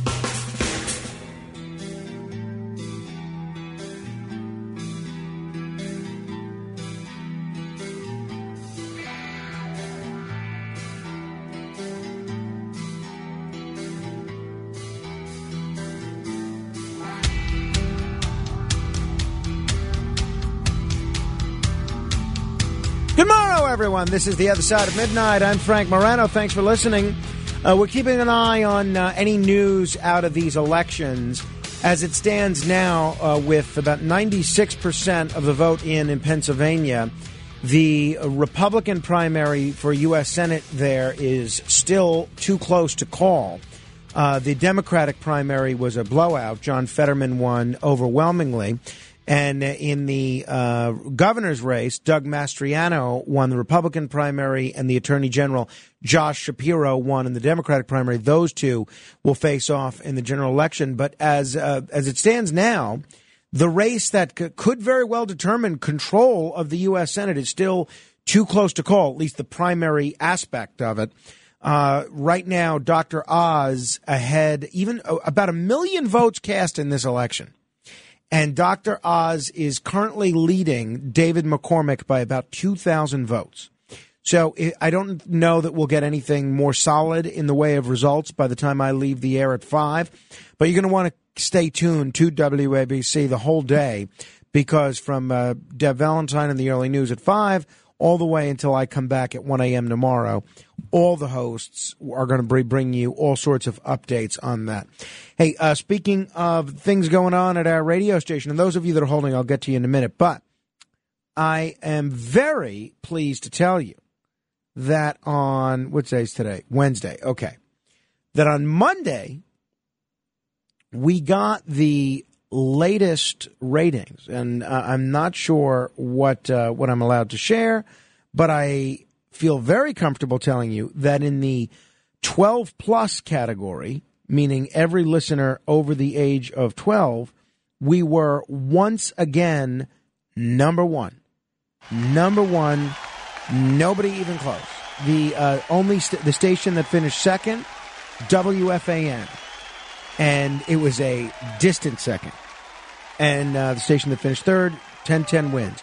So uh, from 1 a.m. to 5 a.m. for the month of April in New York City, this is the most listened to anything on the radio from 1 a.m.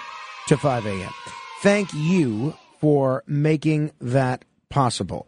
And that finishes a very strong quarter for us. We were blessed. We did very well in February, March, and April, and we're number one for the quarter as well. So uh, we're we're we're killing it. And uh, I only mention that so that you know you're not alone in uh, in listening. So thank you very much for listening. It means a great deal to me, and I, I'm really hopeful that uh, this show continues to grow and continues to stay number one forever. Because as Walt Sabo alluded to in his column in Talkers Mag- Talkers.com this month, um, I'm really hoping that other stations will see the kind of success that we've had here on WABC and that you can do a live and local talk show and be number one. And I'm hoping they'll launch their own overnight shows in different stations around the country, in different markets around the country. I'm not looking for any increased competition because we have um, a lot of listeners from around the country, including from a lot of markets like Boston, for instance, where they used to have quality live and local talk programming on the overnights, and now they no longer do. So I'm very glad uh, that um, we're happy to have those listeners. But at, fr- from a radio listener's point of view, I want overnight radio everywhere. You know, I really do. Hey, uh, one issue, if you le- heard me on the Bernie and Sid show yesterday morning, one issue that I raised with the uh, judge Richard Weinberg. I had a very good time with the judge, uh, Richard Weinberg. I got to tell you, I, I've known Judge Weinberg for years, but um, trying to think, uh, this might have been the longest amount of time I've ever spent just with him. And we had a good time, both on the air and off. And I felt like I got to know him a little bit better. And um, he, I, I certainly, again, I've known him for years and worked with him for years. But uh, it was nice to be able to work closely with him for a few hours and spend some time off air together. But one of the issues that we spoke about was this legislation that Governor of uh, Florida, Ron DeSantis, signed on Monday that makes it illegal to protest outside of private homes in Florida. Now, this all came about as a reaction to what's happening with the Supreme Court justices. In Maryland and in Virginia, since the Alito, the draft of the Alito ruling has come out, you now see protesters, mostly pro choice protesters, protesting out front in of the justices' homes. Now, I have said this a thousand times. I don't care what your cause is or what you believe in or whatever.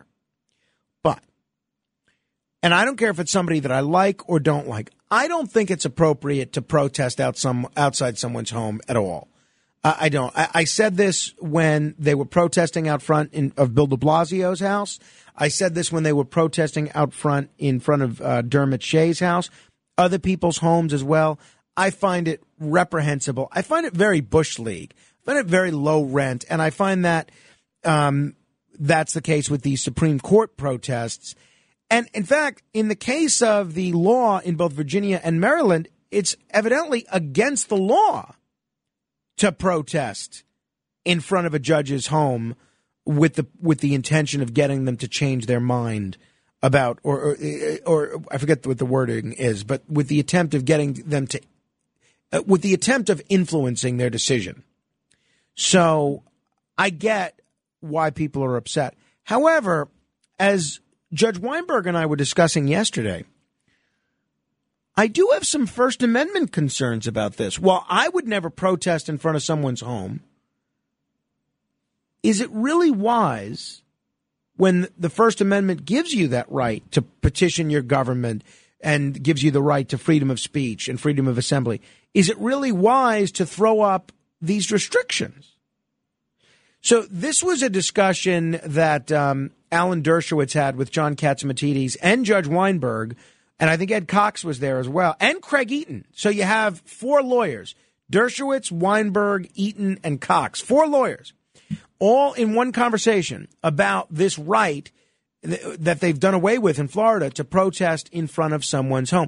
This is the 77 WABC clip of the day, courtesy of yes yesterday's Cats at Night program. The Supreme Court has held that you can restrict speech to time, place, and manner. So that 11 o'clock at night, you can't go around with a loudspeaker in a neighborhood and, and exercise your free speech. Say you want to vote for a particular candidate, even though the speech itself is protected, the time, place, and manner are not. And so, case came to the Supreme Court involving some horrible people who tried to interfere with the funeral of a brave American soldier who was killed in combat. And the Supreme Court said no. Uh, uh, the Supreme Court said that you can't prevent that as long as they're away and across the street. So I think a Florida law, unless it's limited, you can say you can't pick it in front of a juror's house, uh, maybe an elected judge's house, a witness's house. But a Supreme Court justice is different. They have lifetime tenure, um, and they're supposed to be immune from that kind of pressure. Now, it doesn't mean you can come up to his door or shout, but if you have a dignified protest across the street from the house or in the street in front of his house, say 20 or 30 feet away, I think the Supreme Court would say that that would be uh, protected speech under the Constitution and that the Florida law would be unconstitutional if it were interpreted to apply to those kinds of protests. Now, the one rule that has to be clear is that whatever the rules and restrictions are, have to be neutral. They have to be the same rules for pro-abortion and anti-abortion, the same rules uh, for black for white protesters. They can't be different rules for different groups. Such a smart guy, that Alan Dershowitz. You can understand why he was a law professor at Harvard for 50 years and probably the most quoted uh, law professor in America.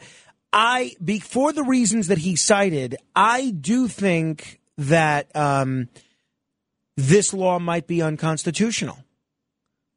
And I wonder, is it even wise? Again, I, I can't say enough how much I despise the idea of protesting in front of anyone's home, especially a public official, but really anyone. I've had protesters in front of my house, and I'll tell you what, it's quite unpleasant.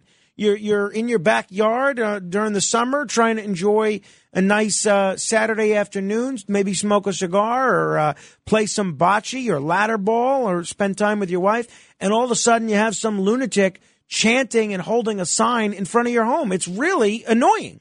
But unfortunately, I don't believe the Constitution gives you a right to not be annoyed. So I do think, well, I, I get what DeSantis and the state legislature in Florida was trying to do. I do think that there may be some serious constitutional prohibitions against this. So the way the Florida law is structured, if you want to comment on this, I'd love to hear your view. If you think DeSantis is doing the right thing or the wrong thing here, the way this Florida law is structured is violators would be given one chance to disperse after an official warning and would be subject to arrest and up to 60 days in jail if they don't comply. So DeSantis uh, signed this law on Monday uh, after Roberts, Alito, Kavanaugh, and Barrett all had protesters gather outside their homes. So when he signed the bill, DeSantis said, quote, sending unruly mobs to private residences like we've seen with the angry crowds in front of the homes of Supreme Court justices is inappropriate. This bill will provide protection to those living in residential communities, and I am glad to sign it into law. You know, that's the other thing about protesting in front of someone's house. Um, you know, I might not like Bill de Blasio, right? But his son never did anything to me. Why do you need to disturb his son because you disagree with his father on I, I've, I always hate that. Just having neighbors and family members and friends all be subject to having their quality of life disrupted because you have to protest at someone's house. Protest at their office. So, uh, that being said, I think DeSantis might have gone too far here. What do you think? 800 848 WABC. Uh, that's 800 848 9222. Do you think this new law in Florida runs afoul of the First Amendment? Or would you like to have something like that here in New York? So that you can't protest in front of Bill de Blasio's house or Eric Adams' house. You know, so Bill de Blasio looks like he's running for Congress now, as I said yesterday. Who was the first person you heard that from? Huh? Me. Come on. Be honest. So you can bet there's a lot of people unhappy with de Blasio, not just Republicans either. And there's going to be people that want to protest in front of his house. I don't think they should be able to. I'm, excuse me. I don't think they should, but I think they should be able to. I'm going to be very clear. So I think it should be legal, but I don't think it's appropriate. What do you think? I don't think we should be making laws against conduct that I find distasteful or unseemly. 800 848 9222. That's 1 800 848 WABC. And you could bet this Florida law will be challenged in court. And I, I, think it has a very good chance of being struck down for the reasons that you heard from Alan Dershowitz and from me and from Judge Weinberg on yesterday's edition of the Bernie and Sid show. Roger is in the Commonwealth of Massachusetts. Hello, Roger. Yeah, thanks. Look, you're uh, welcome. I, I, sent an email. I sent a, an email to I know, either Dominic about this uh, Wait, a week or two ago. Who did you send it to? Maybe it was Dominic, but anyway, okay. uh, did that um, residential neighborhoods within or within a earshot of a church, hospital, or a school, uh, I think should be forbidden. And um, and uh, secondly, um, and and as um, Dershowitz uh, mentioned in his uh, comments there about you know certain times and places. I, I do think. I mean, oh, there are a lot of just because something we have a right to something doesn't make it right that it be done. Um, Um, yeah, no, I can understand that. I, I think to your the peace. Yeah, well, yeah, that's a separate issue. I, I mean, but Dershowitz was very clear to say if it's done in a respectful manner. But yeah, I, I would like if you want to say there can't be demonstrations in front of homes between 11 p.m. and 6 a.m. I could, I think that's a reasonable restriction. But to simply say no protests, that does seem to run afoul of constitutional protections. Well, what's a you know a, a common what's a, a, a commonplace or, or a town square? Maybe there's, there's got to be places where things like that can be done. I mean, I don't know. In residential neighborhoods, you're going to be disturbing a lot of people. You, don't want to make noise around a hospital, or or, or church or a school. I, I just I think there's got to be I think there should be restrictions because you know uh, there's got to be restrictions. I think you know can't mouth off inside of uh, the the the, uh, the well of uh, Congress, for instance. Well, so um, so what do you think about this specific legislation that DeSantis signed? That very simply you can't you can't protest in front of someone's home. Yeah, I, I would agree with that. I would think that there, there's places, uh, um, uh, like like common places. You want to protest? You want to make a big stink about something? Well, here you got the whole downtown. your commercial district. You, you got maybe in front of their businesses. It's fine. Uh, commercial places or, or downtown, you know, a state or municipal properties, uh, federal properties. But I think in residential neighborhoods, or like I said, within earshot of a hospital, church, or schools, I think um, if somebody wants to, you know, make themselves known about an issue, well, there are places you can do it, and if you know, in front of uh, the Supreme Court, if you wanted to make a, a stink about something that, or some courthouse but then again, you remember in in Wisconsin when they when the jury was deliberating and they were making so much noise that could be heard inside the courthouse. Yes, Um, yeah, no, and I agree. I think that's inappropriate, and I think um, it was either Dershowitz or Judge Weinberg that made that same point. Maybe you can't protest in front of a juror's home or something like that. That I, I get that, uh, Roger. Thank you.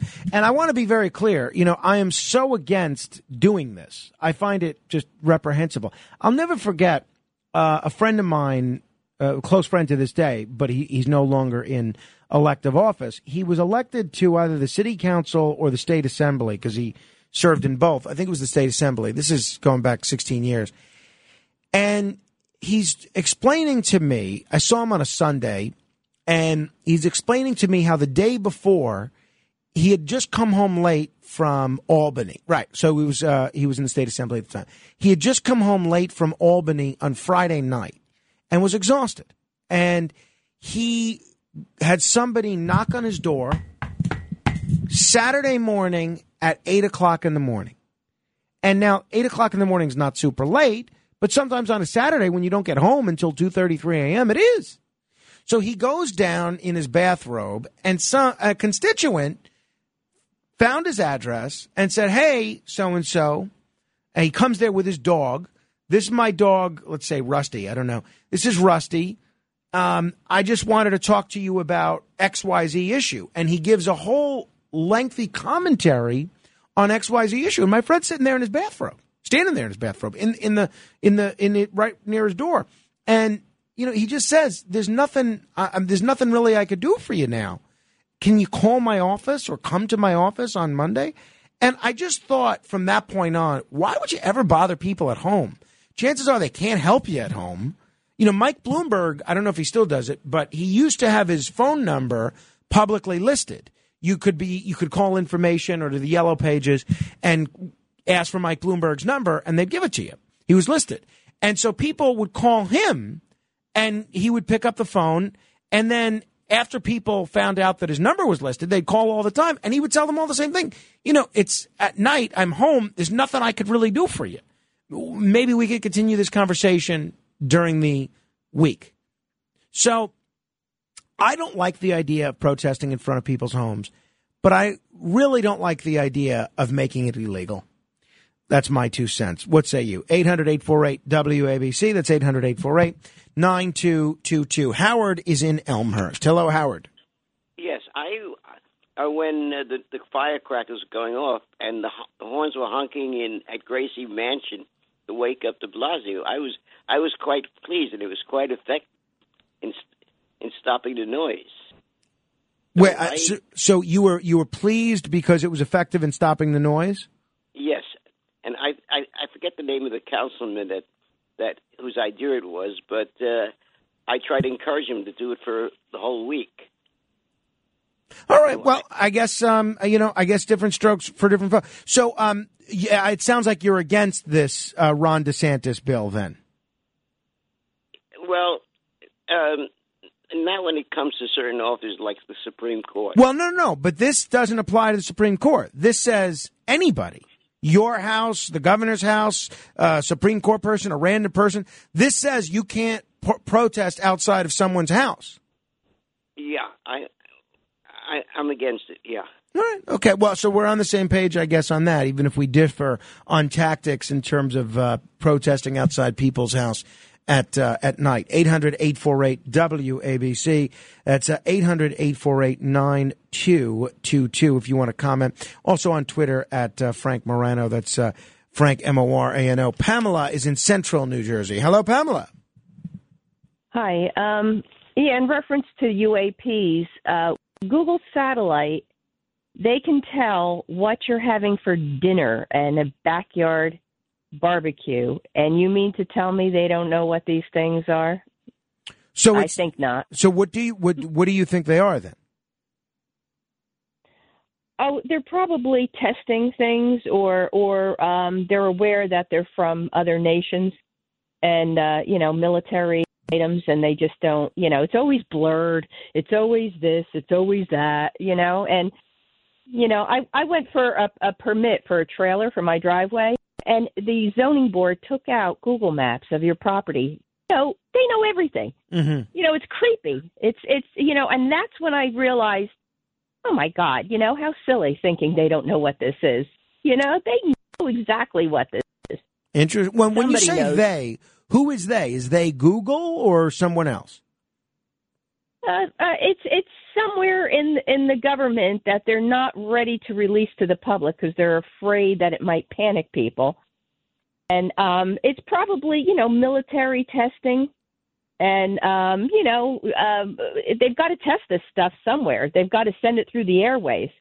I, I as, uh, you know the the um, I I remember one day I was talking to my neighbor in a Harrier um, or a Stealth rather a Stealth flew over and it was like amazing. It was like what a sight. Mm-hmm. And you know, get get you thinking that sometimes you know they just got to test stuff, and they're not going to tell us Yeah. Well, everything. they're eh, going to keep it blurred. That's a fair point. Thank you, Pamela. Hey, we'll continue with your calls next. Six open lines if you want to jump on board. 800 848 WABC. That's 800 848 9222. This is the other side of midnight. Straight ahead. We are New York on New York's Talk Radio 77 WABC. Now, here's Frank Morano.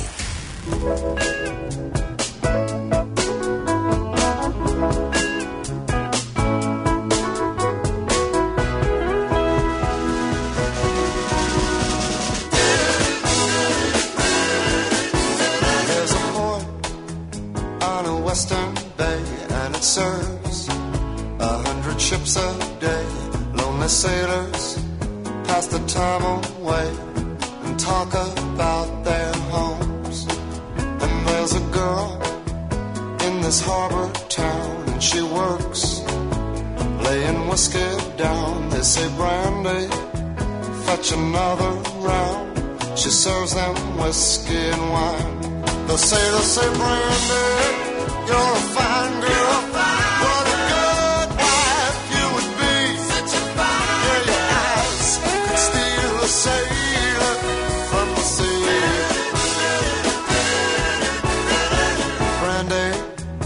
Wears a braided chain made of finest silver from the north of Spain.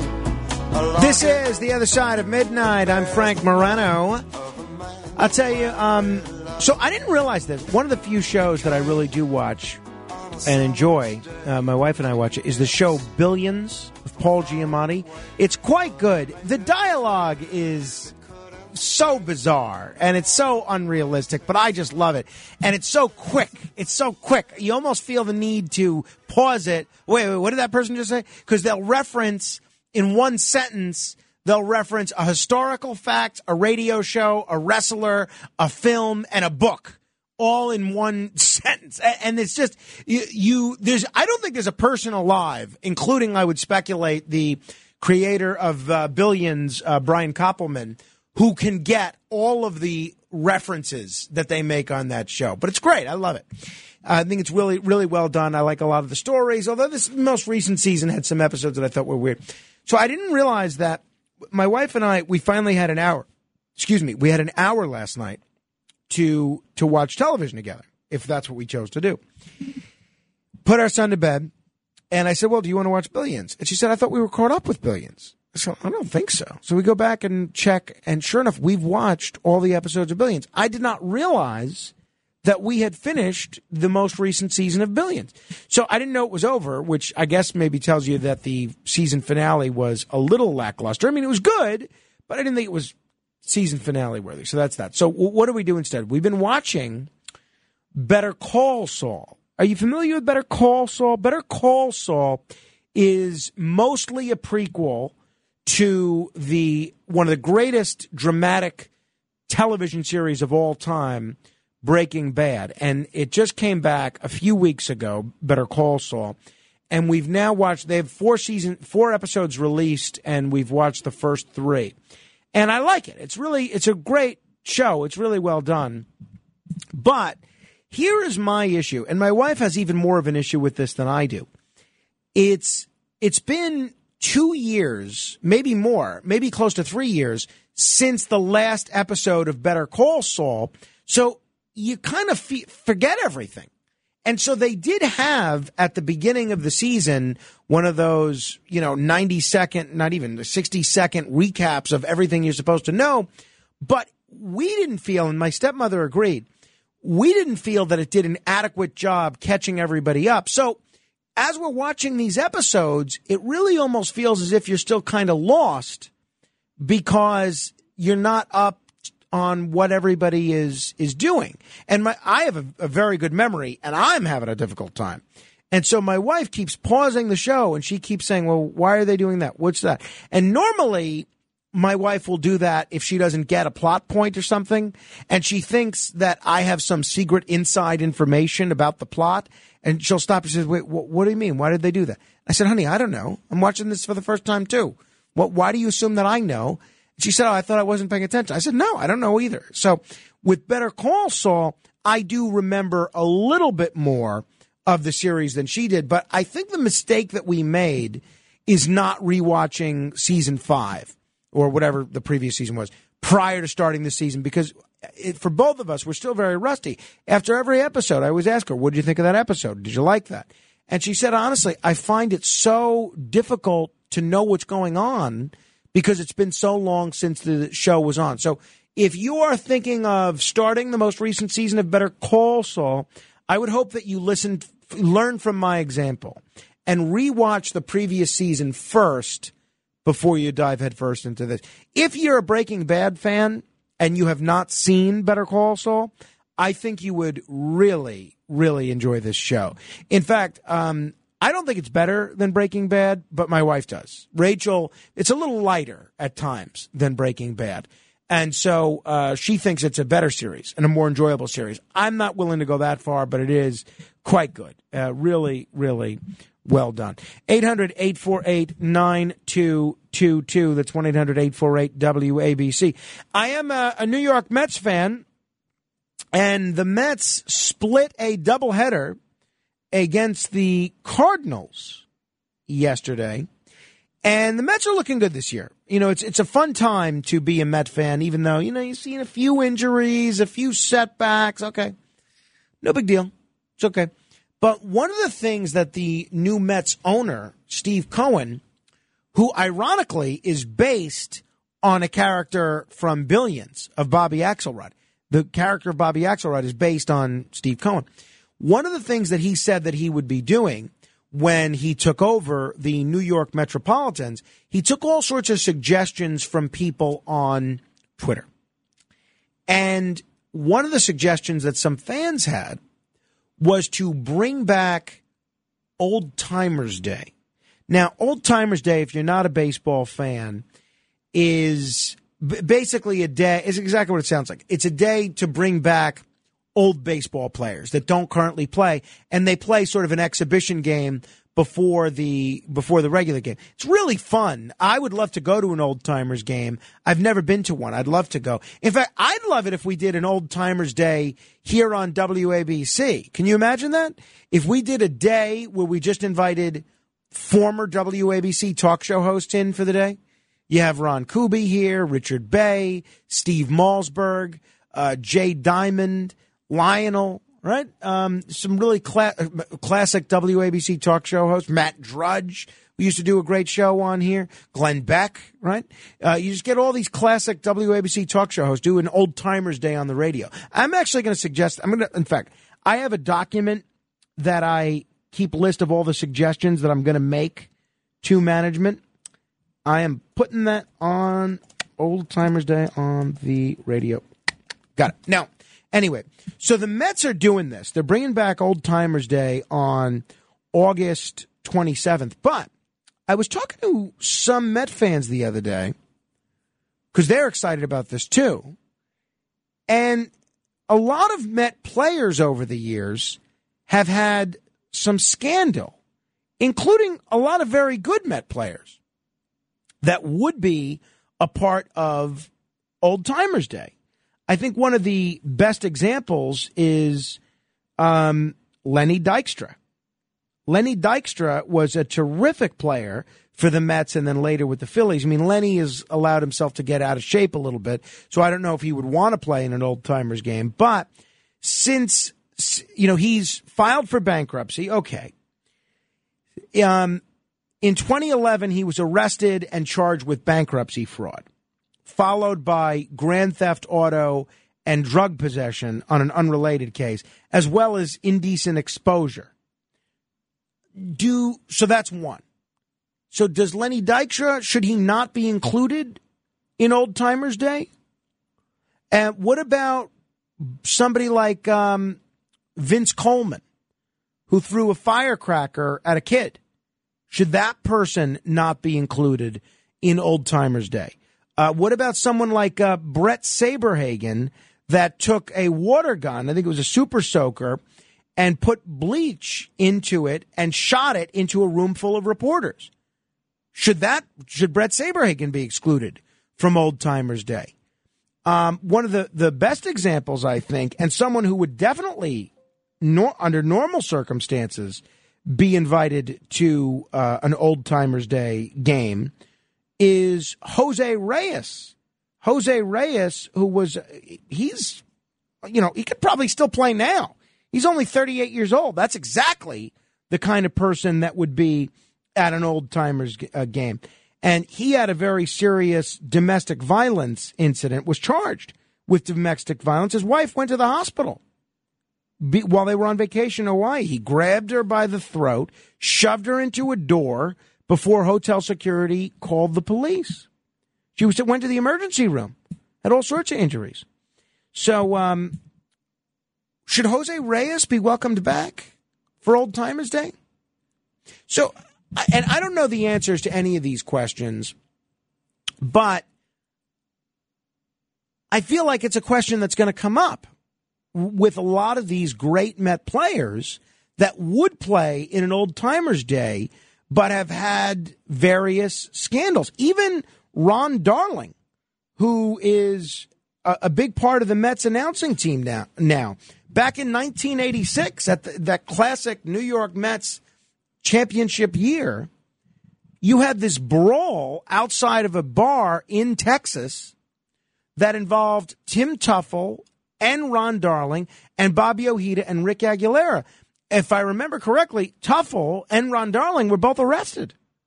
And Bobby Ojeda and uh, Rick Aguilera, they, um, you know, they were involved in this incident as well. They feuded with the police. I think two of them were arrested for fighting with police. So, does one incident get you banned from Old Timers Day? Should you have multiple incidents? How do, what role does character play into in determining whether or not you get to play at Old Timers Day? What do you think? 800 848 WABC. That's uh, 800 848 9222. I'd love to know your view of the situation. Uh, Old Timers Day, who should be there? 800 848 WABC. If you've seen any episodes of Better Call Saul and you're calling about that, please don't give any spoilers away. Just not only for me because I haven't seen the most recent episode, but for anybody that uh, hasn't seen any of this season yet. Please, no spoilers. We have a no spoiler rule on this show. Chris is in New Jersey. Hello, Chris. Hi, Frank. Um, when you were talking about the laws with the protests and everything, um, sometimes they make laws, but if no one's enforcing them and you don't have prosecutors prosecuting them, what's the point? Right. So y- your point is um, is what exactly? Well, you have people going into Congress and Senate. They commit perjury. If perjury is a crime, nothing happens. You have them burning down. Uh, built, Well, I mean, um, Roger Stone. Ro- Roger Stone was charged with with perjury. Yeah, but there's a lot of people who aren't. Right. Well, so I give mean, me like- give me another example. like- well, they're burning down businesses and everything, and a lot of the protesters in Seattle and in Portland and in Chicago and in New York, they're not being prosecuted, and they'll, and in New York, the uh, cops are arresting them, they're letting them right out again. Well, again, I mean, but that doesn't mean they're not. Then those cases aren't being adjudicated. So I, I'm not getting your point on this law. Are you saying the law should not have been signed, or it should have been signed? I'm not. I'm not clear. Um, even if there is a law, it doesn't necessarily mean that it, that they're going to work with it and use it. Well, right, So but I mean, I guess that can be said. That can be said of any law. Yeah, yes, it could. But another thing, you have your uh, your contests, right? That you have for a thousand dollars. Right. Um, I could never win that. All right, you'll have very simple questions and you have hard questions. I have an idea for you. Maybe you could change it so even an imbecile could win it, or a ch- small child, right? Um, a lot of times I'll watch TV and stuff, and I'll ask my, I wonder if that person is still alive. Maybe you could change the question to dead or alive. That's not a bad idea, actually. Maybe we do, we'll do a dead or alive day. You know, the problem with that. Chris- Go ahead. Yeah, no, no, because my, my wife and I do that all the time. Yeah, no, like, that's wow, I- that's I- fun. The you know? problem with that, Chris, is if unless they're with me in studio, how do I know they're not looking up whether someone's dead or alive? Yeah, but knowing you, you're going to find some people who no one knows. Mm. Well, thank you, Chris. I'd love to try that one day. I love those kind of contests. That's a lot of fun. Thank you, Chris. Um, I just uh, I don't know how you make that Google proof, um, unless they're in studio. Maybe we'll do that for an in studio day. We'll do an in studio edition of Dead or Alive or something of that nature. Larry is in Brooklyn. Hello, Larry. Yeah, I'd like to weigh in on the Old Timers Day uh, situation. Please. First of all, I've gone to a few Old Timers Day. This is going to be a, a, a royal flop. Okay, it's going to be a one-time experiment. Simply because, first of all, the the question you pose is really a non sequitur because the players of today don't have character. Period, and and that goes for recent yesteryear. Unless you want to exhume Mickey Mantle, there's really not going to be. They don't remember these players because they have little character. Well, and by the way, first of all, Mick, the- uh, again, I, again, I, I- again, I know Mickey Mantle has a lot of fans, but Mickey Mantle was drunk almost all the time. I mean, is that really the kind of person of character that you want to hold up? Well, that's the whole thing. You see, uh, yes, because you see, character has to do with playing on um, with with playing for a team as opposed to playing for yourself. Mickey Mantle played for the team. He was a lifetime Yankee, and the fact that he was able to party and do what he did on the field made him a legend. Well, but by but way- couldn't you say that of Darryl Strawberry or Doc Gooden or Keith Hernandez? No, no, quite the contraire. Because those guys, comp- those guys shortened their careers and compromised their abilities because that was that was called drug addiction. If you would have done a drug test on Mickey Mantle, he would have been clean every game. Yeah, Hangovers I- I- again, don't count. Uh, right, but I, I guess you know, in your book, you you are ascribing some virtue to getting high off of drinking versus getting high off of cocaine. In my view, you know, whatever your recreational drug of choice, whether it's alcohol or cocaine or marijuana, uh, to me, it's all the same. You're choosing to get you're choosing to get wasted. No, uh, you're reducing this to a question of, of, of, of, substance abuse. It's not. It's a matter of ego abuse. The players today are egotistical, and so are the. By the way, so are the announcers. This guy, this guy Mike Kay is the worst thing I ever heard. What is see ya? See ya? That's a that's a home run. see ya is when is when you when you when you say goodbye to your friend. Remember Bob Murphy? I don't know if you were around when Yes, you were. yeah. I mean, Bob Bob Murphy only died about about six or seven years ago. Of course. Right. Now, Bob Murphy, when they hit a home run, you were with the ball in flight, okay? And sometimes he would say, going, going, caught. Right. Okay, that's, and, and but today, that would be a big embarrassment an announcer. He has to say, first of all, he has to talk about the home run in the past tense. It's like, that was a long shot. Who the hell cares what's after it happens? You know, you want to hear it while it happens. All these announcers stink to high heaven. Is, is, you know, and that's just an example. They have to make the players likable.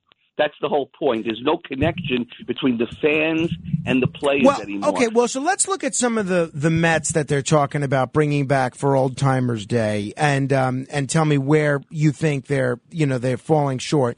Um, and again, who knows what the final lineup are going to be, but they're going to bring back over 40 players. So there's a lot of players that they're going to be bringing back. Mookie Wilson, right? What about Mookie Wilson's play do you think was not indicative of, of character?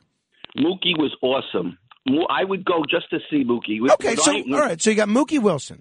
I'll tell you why. Mo- Mo- Mookie Wilson ran around the bases faster than anybody, probably except for Lou Brock or uh, or what's his name for Ri- the, Ricky the Henderson. Athletics. Right, Ricky Henderson. Right. But but Right. I feel like you're making my point here, Larry. Right. So I just you, you know named one player that they're talking about bringing back for Old Timers Day, and you're you're complimenting him for his style of play. Well, he the thing is, he that's where you, the border is, is is people his age because any older than that, they're not going to be able to do anything. Well, how about uh, Howard Johnson? Hojo was was a stand up guy, man, great guy. All right. So so, so far we're two for two in terms of players that you're approving of. well.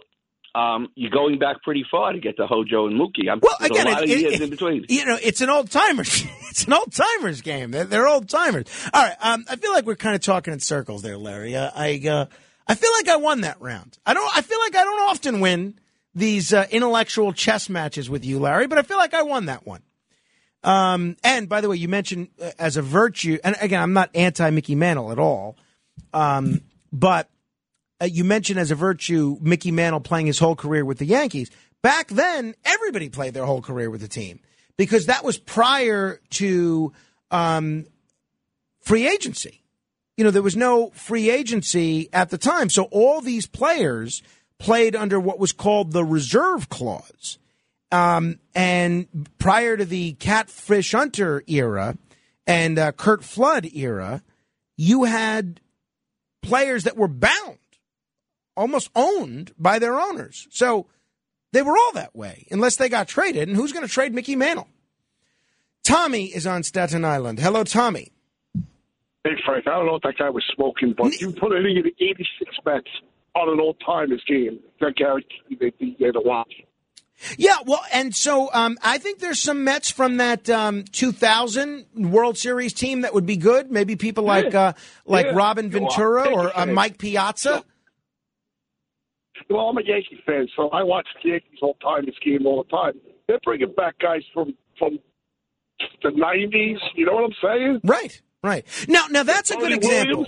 That's a good example. Like, um, you know, it, and uh, it doesn't have to be just a Met discussion, but uh, somebody, still, and they- and they somebody- still watch what you call some- Joe some- Pepitone shows up. Right. Well, Joe You know what I Pepitone mean? is somebody that had a lot of legal problems, and they still let him play in Old Timers game in Old Timers Day. Chad Curtis, who was a big part of that New York Yankees World Championship team in uh, 1998, he was convicted of sexually assaulting three underage women.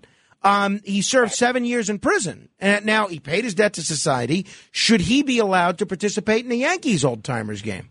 Yeah, Why not? Well, that's what I'm asking. Is where do you draw the line? What about Jim Lear? Well, that's Jim that's the next person I was going to ask you about. So your view, well, first of all, I think Leyritz he w- didn't end up getting acquitted, but he still, you're right, he still killed someone. Um, I mean, excuse me, he didn't get convicted, but he still killed someone.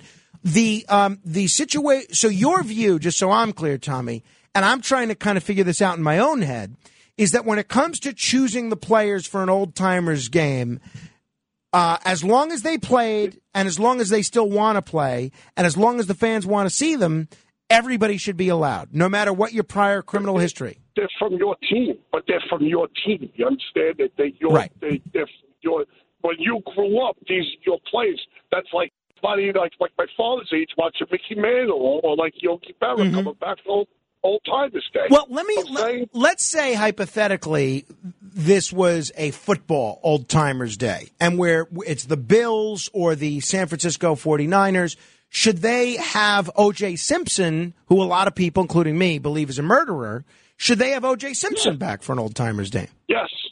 Really? What about what about Joe Namath? They're Well- drunk. Yeah, well, again, if we if we start making drunkenness a, a crime, Tommy, I'm going to have a tough time. So let's not do that. Now, um, see, the thing is, I think there has to be a line, but I don't know where the line is. Is the line no convicted criminals, no convicted felons? Is the line no um, violent criminals? So I guess that excludes Vince Coleman. Does it exclude Brett Saberhagen? I don't know. That's what I'm trying to figure out. And so far, I got Larry, who kind of talked me in circles, and Tommy, to his credit, who wants to allow everybody. I don't know that I'm willing to go so far as to Tommy, and I'm pretty liberal on that stuff, but I'm not willing to go that far. 800 848 WABC. Al is in Manhattan. Hello there, Al. Good morning. Great show as always. Thank you. Interviews and everything. Uh, with the baseball, uh, here's the way I look at it.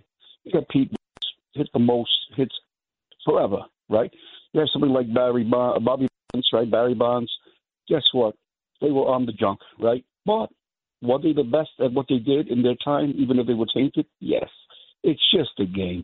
Let them play. Mickey Mantle always said, if I would have treated myself better rather than 18 years, I could have gone a lot longer. Right. If I That's would have right. known. And uh, oh, with Murph, like, uh, uh, I think he left like 2004. Uh, they always accused of being drunk, but it wasn't. He was very, very sick, you know. But the thing is this: it's just a damn game. Let these guys have their little day in the sun and and meet the old timers. It's like if you were going to a talkers convention and you got to see uh, this guy or that guy, you know, all your friends. That's what it is. Well, That's I mean, uh, you know, is. The fans get a kick out that that has happened. You know, when I go to these radio rows at different Uh-huh. talk show events, I was very eager to meet a lot of people that had been very controversial. Look, um, you, you know, uh, G. Gordon Liddy, a convicted felon. Roger Hedgecock was a convicted felon. Uh, Rush Limbaugh, never a convicted felon, but uh, you know, ha- obviously his issues with uh, opioid Do you remember abuse are very well known. Said, you remember what George Steinbrenner said about Reggie Jackson? No, not George Steinbrenner. What did uh, Billy Martin say about George Steinbrenner and Reggie Jackson? He said you remember what he one's a born liar, the other's convicted. Hundred percent right. So there you got it. Yeah. You know what I mean? It's just a game. Let them have a little bit. So of. Al, uh, I, now I like your attitude, and I think you might have sold me uh, at more of a level than Tommy did. So your view is essentially the same as his that anybody that wants to play, anybody that played, Listen to me. should be able to play. Lenny Dykstra in an extra innings game. It was an extra innings game. It was a blowout, like 17-3. I saw him in the parking lot in the ninth inning, leaving so he could save time out of that damn parking lot. The game was still going on. I kid you not. He had a big yellow Mitsubishi Stallion. It stuck out like like you wouldn't believe it. That is the You know, most Lenny Dykstra story I've ever heard. That's Lenny Dykstra in a nutshell, right there. But so your view, Trust the Al, art, not the artist. That's what I said. Got it, He played got it. good So- ball. Yeah. All right. So it's the same reason it's still okay to watch reruns of The Cosby Show, even though we might not like Bill Cosby. Still okay right. to listen to Michael Yeah, I got one Jackson's music. you. Alive or dead? Jethro on the Beverly Hillbillies. Dead. Alive. Alive. He's Hey, no you surprised me. Vigoda. You He's surprised me. quite alive. That's funny. Uh, scared, Al. I, I got to run. Thank you, Al. You know what? All right. Maybe Al's right. Maybe everyone should get to play. Chad Curtis, convicted sex offender. O.J. Simpson. Well, he's not a Met, obviously. um, unconvicted murderer, um, Bobby Ojeda, Ron Darling, Tim Tuffle. Maybe let everybody play. Maybe that's it. Jose Reyes, convicted wife batterer. You, you know, maybe everybody should play. All right. What do you think? 800 848 9222. I expected to hear more opposition to those controversial old ball players, but this audience will always surprise me. If you have uh, thoughts on this or anything else we've covered, we have four open lines. We will get to you in just a moment. 800 848 WABC. This is the other side of midnight. Straight ahead. It's The Other Side of Midnight with Frank Morano, 77 WABC. Now, here's a little story I got to tell about three bad brothers you know so well. It started way back in history with that Rob and me. Mike Then had a little horsey named Paul Revere. Just me and my horsey in a quart of beer. Riding across the land, kicking up sand. Sheriff's flashes on my tail cause I'm in demand. One lonely beastie I be. The Beastie Boys, Paul Revere. You know who does an incredible version of this song? I'm going to blow your mind. Maybe I've told you this. I don't know. I, I, I'm I'm on my 14th hour of radio. I have no idea what I've told you. Um, you know who does an incredible version of this song? Juliet Huddy. I have seen her perform this song twice now, and I have to tell you, I think her version is better than the Beastie Boys. I, I'm only being slightly facetious. She's terrific at this. Um, hey, I want to remind you. So, what day is today? Wednesday? Did we get that straightened out? Is today Wednesday? Wednesday. Okay. So, when Thursday evening, I am going to be at a cigar and cocktails event uh, to raise some money for um, uh, a, a group called Lyrics for the for the the, the Lyrics for Lucas Foundation and SUDSI, Sudden Unexplained Death Syndrome and uh, I'm going to be there. That's Thursday night, 6 p.m. to 9 p.m. at Allura Restaurante here in Manhattan. If you want to go to that, tickets are $250 each. Uh, just email lyricsforlucas at gmail.com. That's lyricsforlucas at gmail.com. Seems like a great cause. And uh, the fellow that reached out to me who lost his son, Lucas, uh, Albert, is a great listener from what I can tell. So if you want to participate in that event, I'm going to be there. It's here in Manhattan Thursday night at 6. Uh, just email lyrics for lucas at gmail.com. And my brother and sister are uh, still trying to raise some money for their efforts in the New York City Marathon for charity. If you want to help them out, uh, the link is on my Facebook page, facebook.com slash Morano fan. You know what I realized yesterday? I am not just booked every single day for the foreseeable future. I am either double or triple booked every single day for the foreseeable future. Because Thursday night, I, have got to figure out something else calendar wise. Thursday night, I also told a friend of mine, Bob, that I would have dinner with him and his son. So I'm double booked for Thursday. I have to maybe try and get Bob to move it to the following Thursday or come to this event and then kill two birds with one stone kind of a deal. Maybe that. And then Saturday is supposed to be my brother Nicholas's bachelor party. He has us playing softball in 86 degree heat in Brooklyn, which is, hey, I'm all about it. I could play in, in anything. I could play in a tidal wave. And a lot, most of the players playing are a good deal younger than me. My, because my brother and all his friends and my other brother, they're both significantly younger than me. I guarantee you they think that they're, they're going to get one over on me in Saturday's game. I am going to put on a a softball display, the likes of which you haven't seen in years, on uh, on Saturday in Brooklyn. But I'm also triple booked for Saturday. We got invited to this one year old birthday party in Saturday on Saturday in Brooklyn. So who knows? Maybe it'll rain and everything will be canceled. Who knows? And uh, my friend JFK, who's been on the show before, he's having a barbecue Saturday. So I have to figure out a better way of managing invites. And then I made the mistake last week of saying that I was free on Saturday, like last Saturday. You know what happened? I figured people would say, oh, good, Frank wants to not have anything on his schedule today. I was overwhelmed with people reaching out to me and say, hey, Frank, I heard you're free on Saturday. Maybe we can hang out now. No, I, I think you totally missed the the point. So, uh, so honestly, I do hope to see some of you Thursday night at this Lyrics for Lucas event. And uh, if you want to help uh, Alexander and Claudia out and EB in their efforts to find a cure uh, go to my Facebook page, facebook.com slash Morano fan. Those of you that are holding, we'll get to you in a minute. Until then, your influence counts, so use it. This is The Other Side of Midnight with Frank Morano. They're running a strange program, y'all. Talk Radio 77 WABC. Now, here's Frank Morano. Well,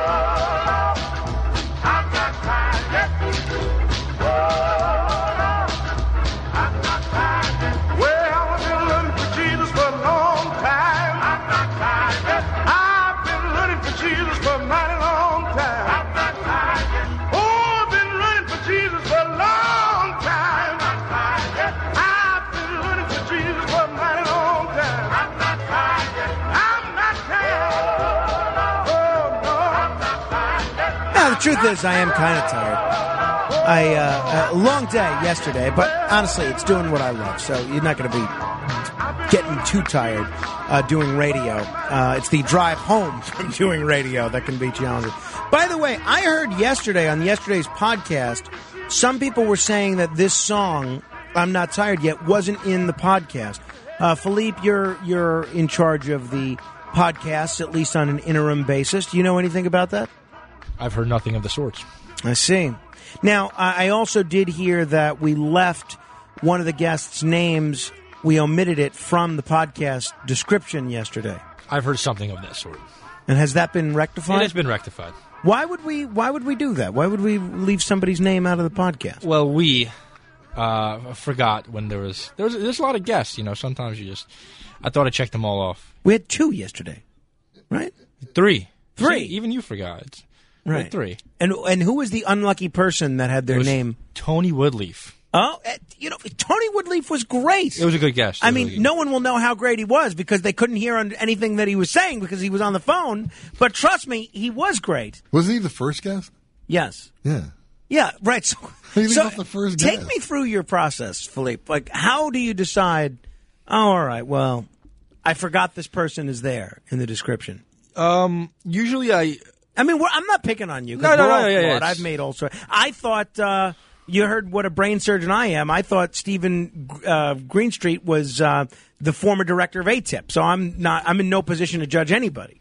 I thought the eclipse was three days before it happened. So I have no idea what's going on. I'm just curious about the process. In I, I. I post each interview separately. You know this, uh, and usually what I do is I cheat a little bit and I, I write a description for the interview and I just copy and paste it into the, the full show description. And I guess I forgot to, to copy one. Interesting. Okay. All right. Well, he's so- in now. It's been rectified. Excellent. Great. Well, all right. Hey, those of you that are holding to talk um, baseball or any other topic, please continue to hold. I'm going to get to you in a minute. But I had to bring this to your attention because I found it so interesting. There is an organization called Open the Books. They're basically a government watchdog group. Um, they call themselves nonpartisan, and I and I think they are nonpartisan. But I, I think the their findings are usually more embraced by the right because it's a it's an organization that deals with exposing government spending, and that kind of thing is much more popular, at least in the media sphere, with right of center audiences than left of center. But I would think wherever you are on the political spectrum, you would want to know how your tax dollars are spent, right? I don't think it's a right wing thing or a left wing thing. So there's this group, Open the Books. You can check them out at openthebooks.com. By the way, I want to be clear here in the interest of full disclosure. My wife happens to work for this group, but she has nothing to do with any of the investigations or any of the data. She's just a writer. You know, they give her data and she writes. That's the totality of her role there. I'm not minimizing it. She does a great job and I think is very valuable to that entity. But it's not like I'm talking about this subject because she works there. That's certainly not the case. So the founder and CEO of openthebooks.com, Adam Angievsky, has done an, a very interesting investigation. Now, I want to give, I want to give the primer that I'm not a basher of anybody. There are public officials that I like, public officials that I dislike. Most public officials, though, are somewhere in between. uh, on the for, of on the spectrum of like and dislike because almost anybody you can say something good about, and almost anybody you can say something bad about. So I always try to be fair, give everybody the benefit of the doubt, and that includes Dr. Anthony Fauci, who is very controversial in some circles, very celebrated in other circles. I have been very critical of Fauci, but I don't think unfairly so. I thought um, in his questioning by Rand Paul when when he would testify before the U.S. Senate, I think Rand Paul generally got the better of their exchanges. That being said, you know, I think he's a, a dedicated public servant. But I must say, this investigation that they have done is really interesting. And it's also very disturbing. This is all documented. You can look all of this up yourself. So, the National Institute of Health, or NIH, is a government institution. They are Dr. Fauci's employer. Last year, this is all documented. Go to openthebooks.com, look it up, challenge the data, whatever. Uh, This nothing is just a, an internet conspiracy theory here. Last year, the National Institutes of Health, Dr. Fauci's employer, they doled out 30 billion with a B, 30 billion dollars in government grants to roughly 56,000 recipients. Now that's a lot of money. 30 billion dollars of your money that was handed to 56,000 other people. 30 billion dollars of taxpayer money handed out by the NIH to other people. Uh, now that buys a lot of clout and a lot of favor within the scientific community, or within the research communities, uh, business, the healthcare industry, for instance. So, Open the Books did this investigation, and they found hundreds of millions of dollars in payments also go the other way. So these are royalty payments from third party payers, think like a pharmaceutical company or something, back to the NIH and individual NIH scientists. Everybody following this so far? So the NIH doles out $30 billion in government grants to 56,000 people. The NIH and NIH individual scientists also get royalty payments from these third party payers. Got it? It's like a revolving door. It's a carousel. Our money goes out and then pharmaceutical industry money goes in and other people as well. So they estimate that between 2010 and 2020, more than 350 million dollars in royalties were paid by third parties to the agency, the NIH, and NIH scientists who are credited as co-inventors. So one of these NIH scientists participates in the development of a treatment or a drug and they're credited as co-inventors. So they get royalty payments. So because those payments enrich the NIH and its scientists, each and every royalty payment could be a potential conflict of interest. And in the eyes of Open the Books, and I agree with this, it needs disclosure. I mean, think about it about the potential conflict of interest. If I'm Dr. Fauci or Dr. Collins or any doctor, and I'm giving public health advice, and I say, hey, everybody um, go uh, take this drug to deal with diabetes, or take this vaccine to prevent the flu, or whatever else. Wouldn't you want to know if that doctor that's giving you that advice is being paid by the person that is making money from that vaccine? I would. So, what OpenTheBooks.com did, they forced the NIH to disclose over 22,100 royalty payments totaling nearly $134 million paid to the agency and nearly 1,700 NIH scientists. 1,700 NIH scientists These payments occurred during the most recent available period, 2009 through 2014. We have nothing available after that. The production is the result of a federal lawsuit that Open the Books brought against the NIH. So the agency admitted to holding 3,000 pages of line by line royalties since 2009. Think about that for a second. Why are they holding back these 3,000 pages of line by line royalties? Do you think they're doing that because they think people are going to be over the moon, heels over head happy? And they won't be able to control themselves because they're going to be so happy with how their money is spent? I suspect not. Why won't they release this line by line royalty data? So, so far, they've produced only 1,200 pages. The next 1,800 pages of production will cover the period 2015 through 2020. So, what the NIH has produced to date gives us some insight into these undisclosed royalty payments. For example, only 900 scientists were estimated to be receiving royalties. So now we know the universe is much larger. It's whatever I said. It's, uh, I think, 1700. Since the NIH documents are heavily redacted, again, why are they redacted? That's what I'd like to know. We can only see how many payments each scientist received and separately aggregate dollars per the NIH. So this is completely at odds with the spirit of the open records law and maybe even the actual law. So this is what they found. This has all been disclosed. It's documented. You can look at it openthebooks.com. You can read it for yourself and find whatever other data you can.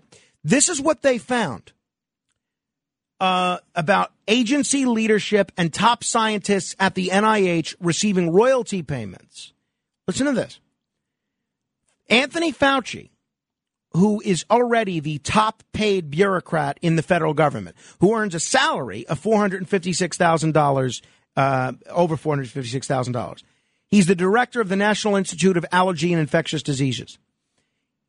He received 23 royalty payments during the five year period that we're talking about 2009 to 2014. He received 23 royalty payments. Fauci did as a as getting credit for being a co-inventor of whatever drug or whatever treatment. We don't know how much. NIH has redacted that information. Well, if we know Anthony Fauci's salary, don't you think we ought to have a right to know how much he's getting in these royalty payments and who from? Is he getting royalty payments from Pfizer? Is he getting royalty payments from Johnson and Johnson? Is he getting royalty payments from Moderna? And if he is, should he have to disclose that when he goes on television? You know, um, I'm a big advocate of disclosure. When I would talk with Colonel Douglas McGregor and Colonel Daniel Davis, uh, I would always ask them the same question, no matter what issue we were talking about related to the military. I'd always say, why is it that what I'm hearing from you is so much different from what I hear every other retired colonel say on MSNBC and Fox News. And they would all tell me the same thing because those guys all work for defense contractors and we don't. So wouldn't it be something if when a, when one of these colonels or generals, General Kane, for instance, went on television, it said these are the boards that he's on, these are the defense contractors he's consulting to. So at least when he gives his analysis, at least the public has a right to know who's paying him.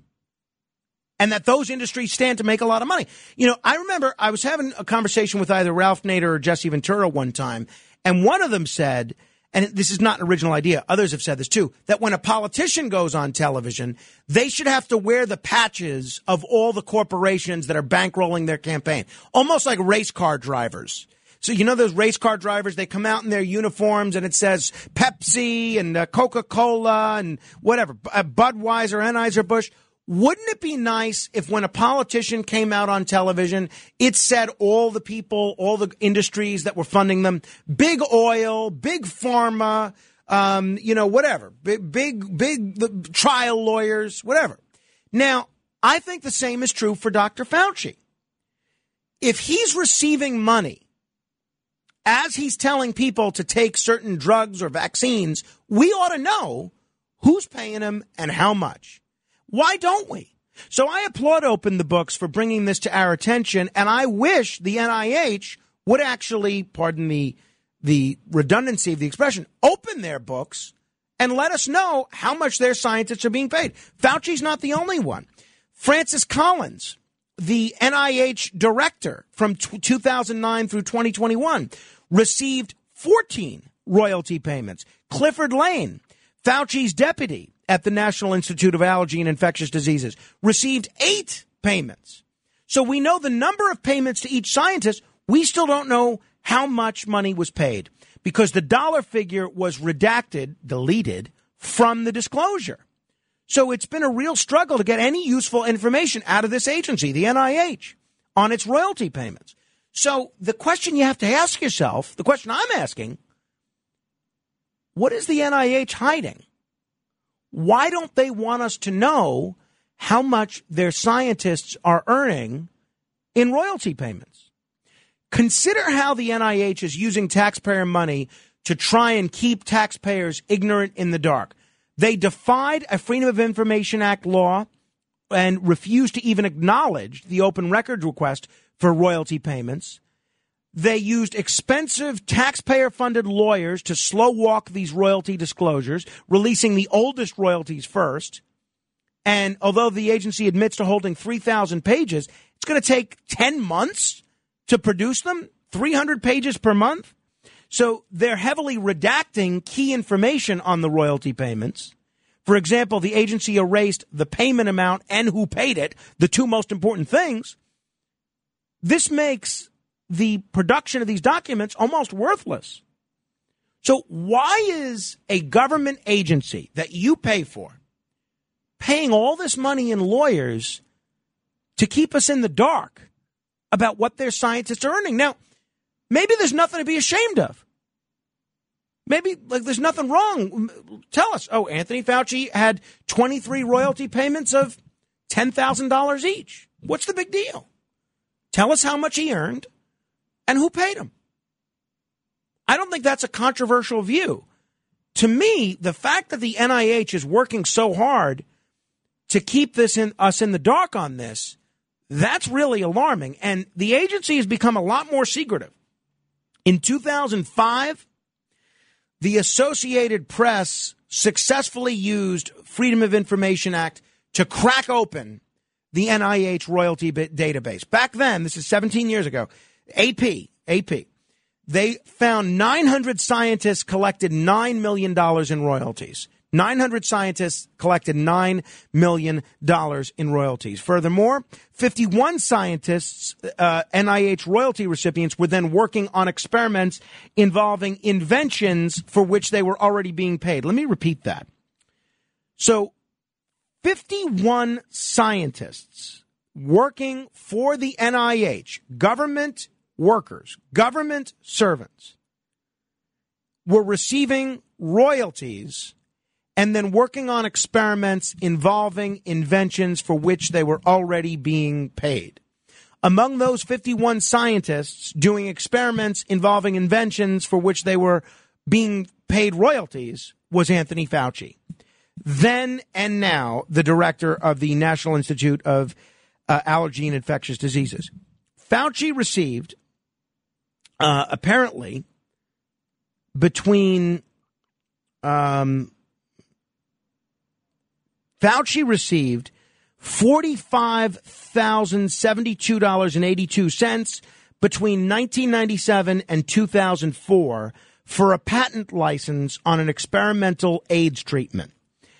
NIH funded that treatment with $36 million. To this day, Fauci continues to receive all sorts of NIH approved perks without a lot of accountability. And this is just the stuff we know about. For example, last year, February of 2021, Fauci received a $1 million prize from the Dan David Foundation in Israel for, quote, speaking truth to power during the Trump administration. He got a million dollars for telling the truth? I mean, give me a break. This was a fellow that was telling people you, you don't need to wear a mask. And I realized that the facts change. And then when asked to explain why he changed his tune, he said, well, we didn't want to run on masks. We wanted people to um, not leave some for the first response, the uh, healthcare workers, the frontline workers. So he literally explained his lie. How does he then get a million dollars for telling the truth? So the NIH is this revolving door of tens of billions of dollars in government grant making, coupled with hundreds of millions of dollars in private, non transparent royalty payments. There needs to be a little transparency here. They say sunshine is the best disinfectant. Well, I want some disinfectant on this unholy alliance between NIH, the drugs they're recommending, and the, the sectors that they're, that they're working with. Rather than all this redaction and court battles, the government ought to disclose these royalty payments as a matter of routine. And this should not be controversial. This is something that I think everybody should agree upon. Agree, disagree, 800 848 9222. Comment as you see fit. That's 1 800 848 WABC. Uh, I'll get to everybody that was holding on whatever topic they wanted to talk about. Al is in Manhattan. Hello, Al. Hey, Frank. Frank, that was amazing what you just said. You know, you got me enraged before with the baseball, and you got me astonished now with this thing with Fa- Fa- Fauci. It's just amazing. I don't know what to talk about first. Well, hey, let me go. Go ahead. Let me go quick. It's amazing. It, this was one of the best things I've ever heard you talk about. Amazing. Anyway, um, let's talk about the open the book. Them so that they can continue that great work? Well, um, they're not they're a nonprofit, so I mean they work on donations. They get donations. Right. Donate money to them. Yeah, well, I, I'm sure they'd appreciate it. You go to openthebooks.com. I guess one of the people that would be grateful is my wife because you'll be paying her salary in part. I am most definitely sending them money. Also, I'm sending Curtis money too when he runs for Congress. Yeah. Okay, let's get to that baseball thing. I'm going to give you a scenario, and you tell me. I can. You can answer your own questions. That yes, is it right or wrong that we should put certain people in the old timer game? So, Let's say you have a trial. I know you have a trial. We're not using him. This is only my opinion. Yeah, got it. Don't take it personally. Let's say you have a child that has a tutor that comes to your house and teaches your child math. But as he's teaching math, or she's teaching whoever, he pulls his penis out, and your child sees it. Now, oh my God, what did he do? He must be sick. Okay, we're going to give him four weeks of therapy. You send him for four weeks of therapy. When will you allow that man to come back in your house to tutor your child? Well, never, never. Never. So there's your answer. So y- your You view is guy- these controversial players they should not be welcome at the old timers game. certain ones. Now you said I got engaged with the guy that uh, he he got involved with three younger girls. Yeah, Chad underage. Chad Curtis, the Yankee, Chad Curtis. Why don't, we, why don't we have three girls' fathers come together and say, should Chaz play or not? Ask them. This is really something. Our our ethics and our it's they're all getting polluted. They're they're being watered down, and people are saying, ah, well, it's not that bad. No, it is that bad. We protect our kids. Now, if you're going to listen to some person with different views that's uh, that's a lot lighter than ours, say, well, maybe they're right. No, you got to go with your gut. My gut, as soon as you said it, is no. Now, take Darryl Strawberry. All right, he had an addiction. Addiction to allow a little bit of a leeway for. Now, you could also say, well, the guy that pulled his penis out, he's got an addiction too. Wait a second. Darryl Strawberry hurt himself. This guy that's raping young girls, or whatever, not raping, consensual, whatever it may be, he's hurting young kids. So if you want to go outside the box and hurt other people, any right that you are entitled to should be taken away from you. But if you want to hurt yourself, that's when you go to therapy. So that's interesting. So so your view, and I kind of like I kind of like the line that you're drawing, is if you hurt someone else, whether it's through domestic violence like Jose Reyes did, or uh, sexual uh, assault uh, like Chad Curtis did, or uh, throwing a firecracker at a kid's face like Vince Coleman did, then that's it. You're persona non grata. Um, but if you um, just do something to yourself, um, you know, then that should not disqualify you. Right, exactly right. And if you go and get help, then you should get applauded by walking on the field because not only were you a great ball player, but you conquered something greater than your record. You beat this drug thing. Now, maybe another segment you'll have in the future will be about fentanyl and the guy that we have in the White House that does absolutely nothing. I come from a drug riddled neighborhood. I had friends of mine. Either you gambled or you did drugs. And I've seen so many people get affected, but I saw more than the person. I looked beyond the person and saw the mother, the father, the brother, the sister, how everybody gets affected because they can't help their own child. Yeah. Listen, if you want to be screwed up in life, you can do it on your own. You don't need somebody else to do it for you by abusing you. Hit him there and raise, grabbing a woman's neck. Yeah. Al, thank you. Thank you. I want to try and get in one or two other people here before we do the $1,000 minute. Frank is on Long Island. Hello, Frank. Yeah, uh, Frank, thanks. Uh, just the issue of intellectual property for scientists who are funded by the government. That was a, an issue I used to deal with in periphery jobs. I used to manage a lot of uh, business ends of science communities and stuff. And the only thing I'm going to say, it's a very complicated issue. American Science Institution is among the very, very best in the world. It's very important that we balance things so that the scientists can be uh, motivated on the one hand to to develop these wonderful technologies, science science uh, developments, health things, uh, but also I I also agree that when they when regulation gets in the middle of things, uh, that's tricky. And I also know for a fact that intellectual property negotiations were in the middle of a lot of things very early on in the COVID when they were developing Mm. some of the. Uh, uh, Well, and, and Frank, I am all for you know uh, scientists that develop life saving medications being paid, but uh, the only thing I'm saying here is uh, let's disclose to the public how much they're being paid and who's paying them. Totally agree with that concept. Yeah, that, that's all I'm saying. I, and uh, I, I just the fact that they're working so hard to to hide it, it just looks it looks I don't know, it looks kind of weird.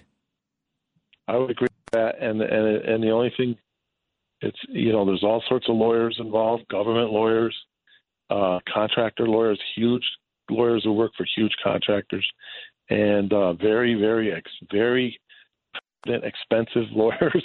I know them, and uh, and they're all defending their their their uh, rights and and things. So it gets. I'm just saying it gets really complicated. Mm-hmm. And, No, that it but I does, Frank. Completely, I completely agree about the, uh, uh, uh, you know, making sure the public can see it. Because as soon as the public, I have a lot of experience. As soon as the public thinks you're something from them, it becomes a huge issue. Usually, ten million times bigger than it should be. But rightfully so. The public should be informed. of what they're Absolutely, absolutely, Frank. Thank you for the call. Hey, if you want to uh, earn a thousand dollars, we are going to disclose that we give it to you. Uh, you can be the seventh caller to 800-848-9222. And if you are the seventh caller, then you will get to answer 10 trivia questions in 60 seconds. Answer them correctly, win a thousand dollars on the thousand dollar minute straight ahead.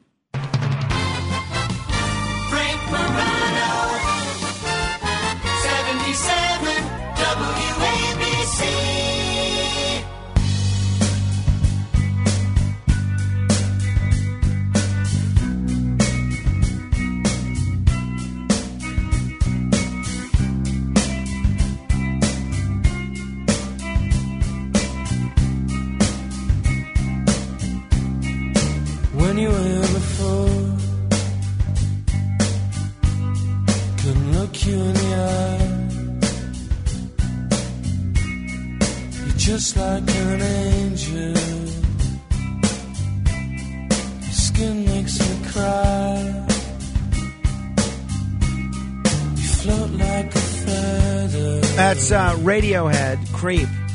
If you ever want to know what kind of music we're playing on the show, join our Facebook group. We will post all the songs in there. Uh, just go on Facebook and uh, search Morano Radio Fans and Haters. That's M O R A N O Radio Fans and Haters. Uh, now is the time for some lucky, lucky person to win, hopefully, some money. The Other Side of Midnight presents It's the thousand dollar minute.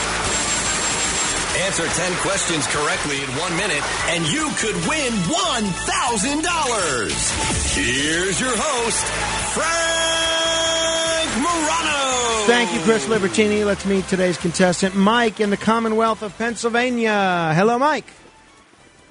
How you doing? Mike, uh, how did what was your experience like voting in yesterday's elections? You know, I didn't vote because I'm not registered Republican or Democrat. Ah, see, I'm registered right. You registered what? I'm right to life. Oh, they have a right to life registration in Pennsylvania. Yes, they do. Oh, I didn't know that. We used to have a right to life party in New York, but they lost uh, ballot access. Don't you think you should be able to participate in primaries in Pennsylvania? No, because I, I'm not a Republican. I'm not a Democrat. They're choosing their guy. Yeah, all right. I would like to have more right to life because then that would show the, uh, the candidates and the, and the people how many people are really for this right to life. All right. Well, hey, I guess we'll agree to uh, disagree on that one. All right, uh, Mike, have you heard this segment before? Yes, they did. They even told the guy, "Don't get me nervous with it. It's not that hard. It's not that easy. You know, not that hard." It That's isn't. That's right. It's not that hard. Don't get nervous. Uh, all right, so let's get started. The timer will begin after I ask you the first question, and then uh, when you get a question right, we're just going to move on to the next one. You ready to go? Yeah, go ahead. Let's go. I don't want to keep you from anything, Mike. You sound like you're in a hurry. Okay. Um, n- n- all right. Name a word that rhymes with B. Oh, sure. B. Uh, Rhymes with B. Uh, C. As commonly used, what does UFO stand for? Unidentified object. We'll take it. All right. Yeah. Okay. Who nominates who who nominates the justices to the U.S. Supreme Court?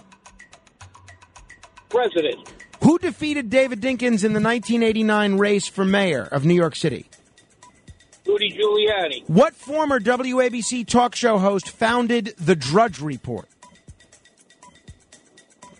What's his name? The guy's name is Drudge.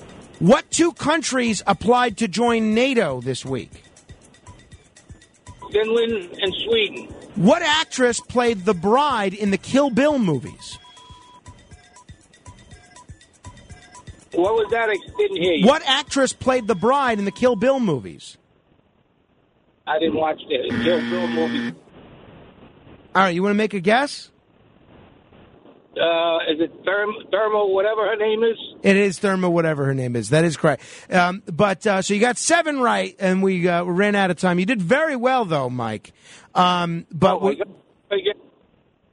well, you get a giant case of satisfaction and uh, a uh, a piece of d- the other side of midnight merchandise. Give, uh, Philippe, grab Mike's information from the Keystone State, since um, he doesn't have to worry about voting in primaries anytime soon. He'll want to he'll he'll want something nice. Let's get him something extra nice. So thank you, Mike. Uh, thank you, Mike. Thank you, Philippe. Um, there was a discrepancy. What on UFO? No. On what? On the- Uma Thurman? No, on the 89 question, the, the Dinkins. Oh yeah, that was my error actually. Um, He said Giuliani. I know, but he he was right. I'm I was wrong. You know you know what? We should let him play again tomorrow because I screwed him up. I said who defeated David Dink- Dinkins in the 1989 race for mayor, and David Dinkins won the 1989 race for mayor at defeating Rudy Giuliani. So he was right if I asked the question properly. I- If, Right. if if if I asked the question who defeated Dinkins in the 1993 race for mayor, Giuliani. he would have been Giuliani. He's right. Or if I asked who lost to David Dinkins in the 1989 race for mayor, the answer is still Giuliani. So you know, I, I feel bad. Let's let Mike play again tomorrow. Let get Mike's information. Let's let him play again tomorrow because he did well. He got seven right. You know, uh, we were a little liberal on that UFO acceptance. But then he backtracked. Then he yeah, he corrected so it. corrected he corrected it. You know, and um, you know, I like Mike. He's a spirited guy. He's my kind of listener. So um, we'll let him play again tomorrow. All right. See, let it not be said that we're not uh, forgiving. Hey, by the way, um, did you see Matt Blaze that my favorite wrestler Ric Flair is going to be making a comeback for one final dream match? Six man tag team. Yeah. So tell me about this. I just saw the headline. What is the story? I just saw I saw too that he has uh, been uh, training again for a six man tag team match. Not in any. Uh, it's not in AEW. It's not in WWE. It's in some other wrestling federation. Was it t- TNA? No, TNA's done. It's done. There's no more TNA. Right now, is there still TNA? Oh, Philippe just told me there is TNA. See how much I know. But I don't know where. I just heard. I just saw the same thing that he is wrestling, and he's what seventy Three. 73? 73. I, I don't know if I want to watch this. I want to watch it. I, I mean, I, he he's you know what? You're right. Even 20 years ago, when he wrestled Sting on that last edition of Nitro, it was such a terrible match. And then he continued. He came back. He got himself back in shape, and then continued to wrestle for another seven years or so. You can't beat the way he went out with Shawn Michaels. Yes, with Shawn. Michaels mouthing "I'm sorry" and then super kicked him. Yeah, that's not I mean, the- that he said, great. "I love you." That's not the actual way he went out. He ended up coming out of retirement in TNA just a couple years later, Right, which yes. completely spoiled it. Yeah. he was terrible there. That's the thing. You know what? The same is true with radio. Same is true with movie stars. Sometimes you have to know when to hang them up. Saying so, but sometimes you know it's nice to see one last uh, thing. You know what? This is we've gone through this before. People that stay too long at the party. I think the best example is um, Muhammad Ali. Muhammad Ali not only did a whole bunch of fans see him as a shell of his former self, but because he stayed boxing so much longer than after he should have retired, th- there's a good chance that that worsened his Parkinson's condition.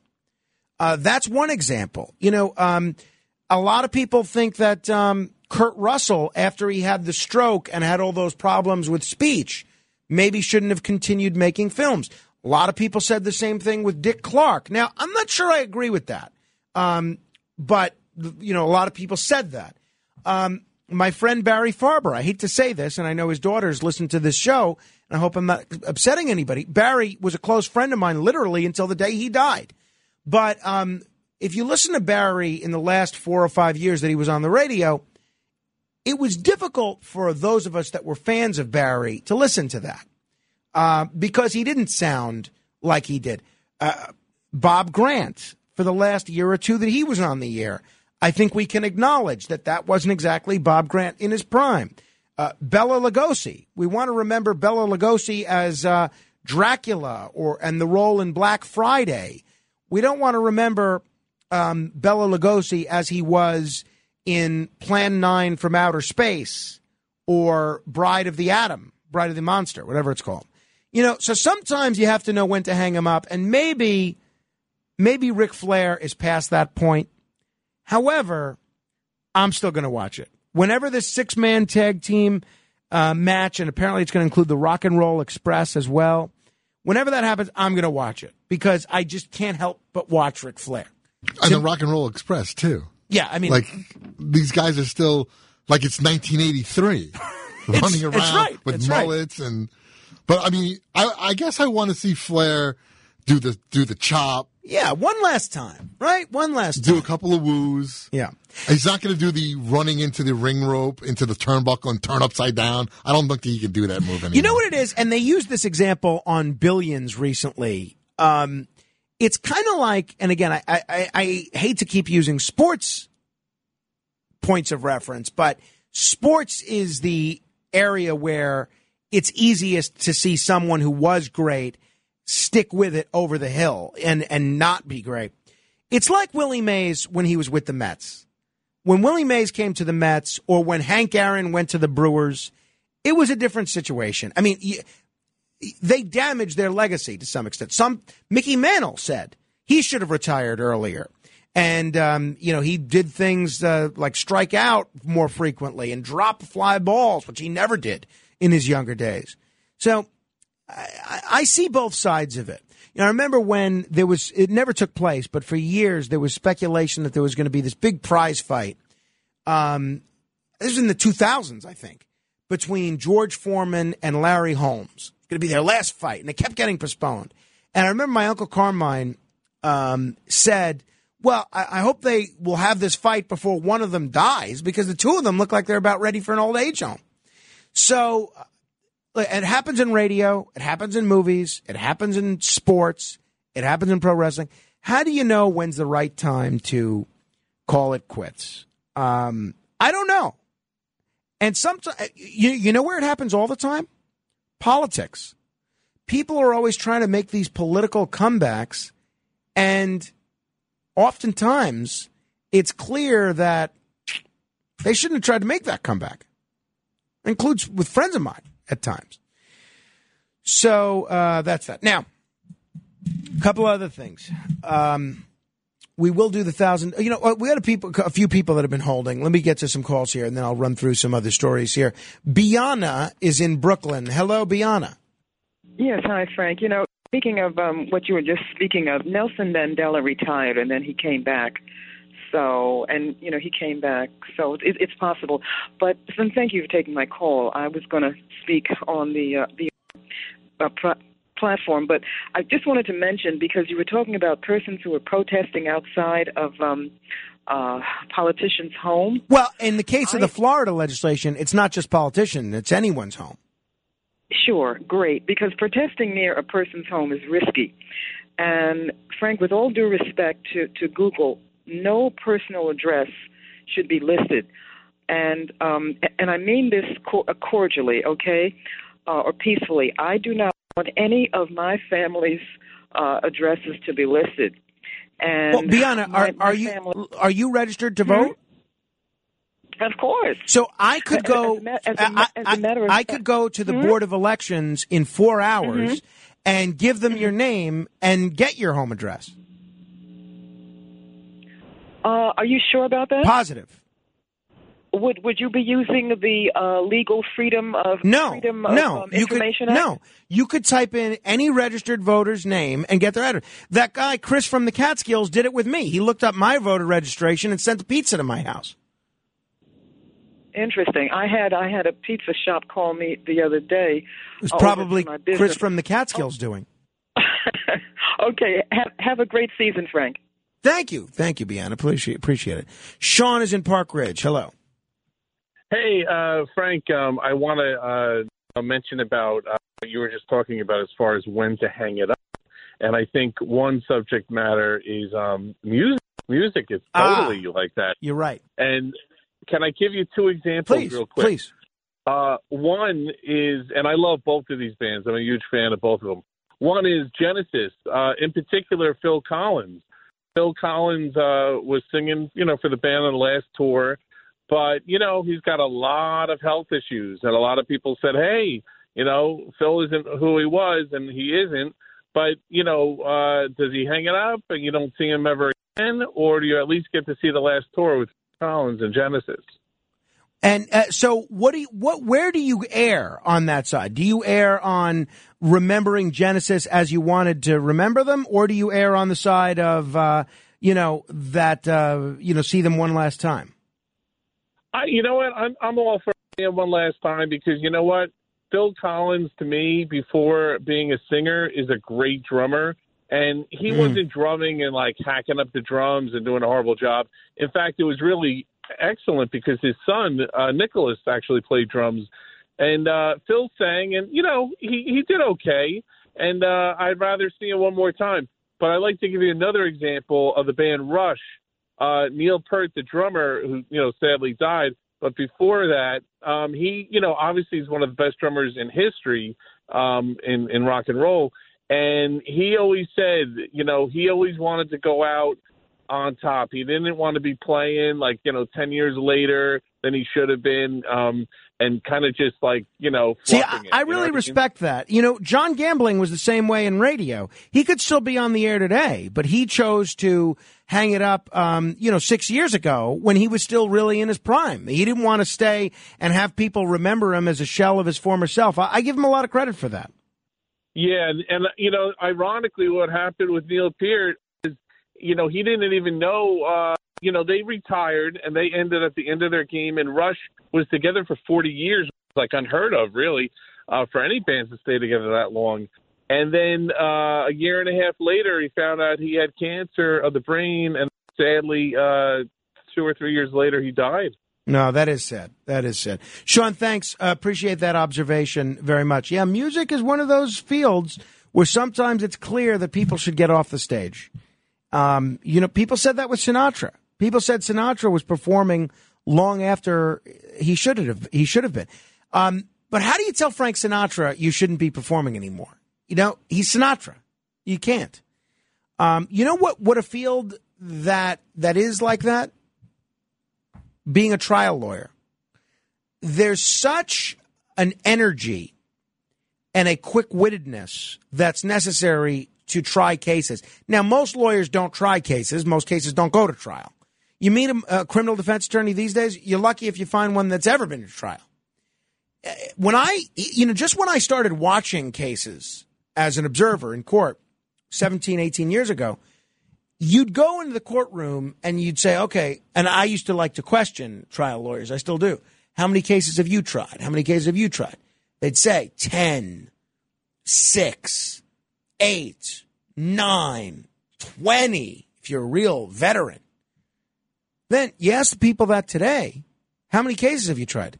Zero, one, two, three. You know, it's a very low number. Very few cases go to trial. But what ends up happening is when you get jammed up in a criminal case of some sort, you want to hire someone that's great. Someone that's got a great reputation, a lot of times a big name, and sometimes a big price tag that comes with that big name.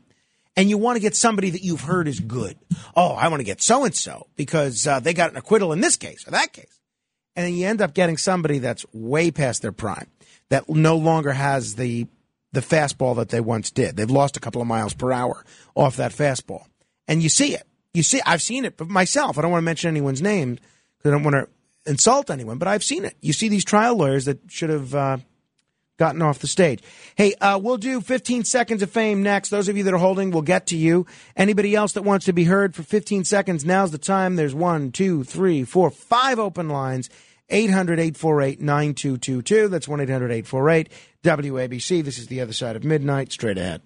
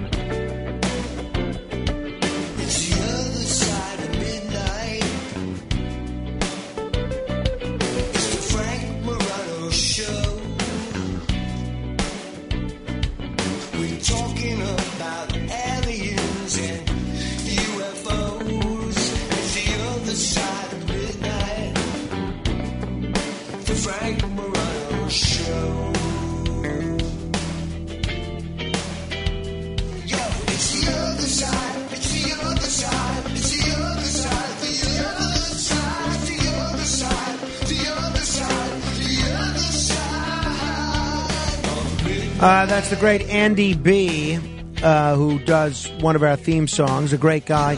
Uh, he and I are supposed to collaborate on a Thanksgiving song. So hopefully, by the time this Thanksgiving comes around, you will have a Thanksgiving song written by the two of us and voiced, at least the vocals, spoken word style by me. We'll see how that goes. Now, before we get to 15 seconds of fame, a lot of you have been asking me if I've seen this film, 2000 Mules. I have not, in part because I don't have the 90 minutes to spend, in part because I don't want to spend the $30 on it. If I could see it for free, I would. and in part because uh, I've seen a lot of um, analyses of this film, 2000 Mules, this Dinesh D'Souza film about uh, election fraud. And it looks like, th- th- I mean, there are some things that they raise in this film that are true, but it looks like there's some pretty big gaps in the accuracy of this film. And I'm very reluctant to overlook those gaps. So what I have done is I have invited, or I, I, next week I'm working on this. I am inviting Isaac Saul, who has done, I think, the best fact check of that film, and I'm going to invite Dinesh D'Souza on simultaneously, so that um, Dinesh can talk about the film and that Isaac Saul can rebut the points that are made in the film. Um, and then we'll have a balanced discussion about it. And if uh, Dinesh doesn't want to come on, then maybe we'll have on uh, one of the experts that he features in this film. We'll see. So I'm working on that for uh, maybe Tuesday or Wednesday of next week. We'll see where it goes. And if one of them doesn't want to come on, I'll have the other one on. You know, that's the way it goes. You know, I'd like to have them both on together so they can talk to each other, question each other. But if that doesn't work, then so be it. But um, that documentary, they say, is the best selling political documentary of the last 10 years. So far, it's made about $10 million. So, th- look, there's a lot of money to be made in telling people what they already believe. And uh, I think with a lot of election ink or um, left wing ink or right wing ink, I think there's a lot of that go- that goes on. People write a book, Donald Trump is the worst president of all time, and they will sell a million copies. People write a book, Donald Trump's the greatest president of all time, and they'll sell a million po- copies. It's there's a lot of money to be made in that. And I'm wondering if 2000 Mules maybe falls into that category. There's not a lot of money to be made in nuance. There should be, because it's very nuanced, but who knows? All right, time now uh, for you to be heard for 15 seconds. It is time for. The other side of midnight. This is 15 seconds of fame. Victor in Manhattan.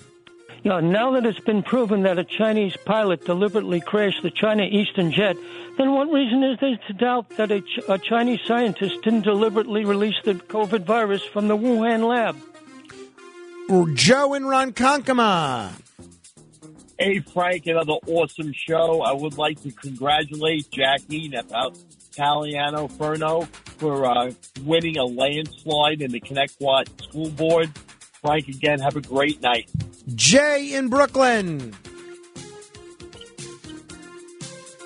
Frankie in Glendale.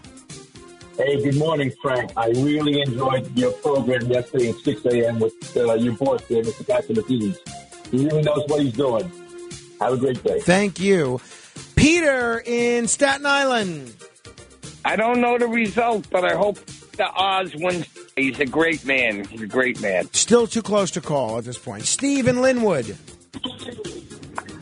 But today you just read that the man was shot dead by a gun that didn't make any noise. But it wasn't the bullet that laid him to rest. It was the low spark of high heeled boys.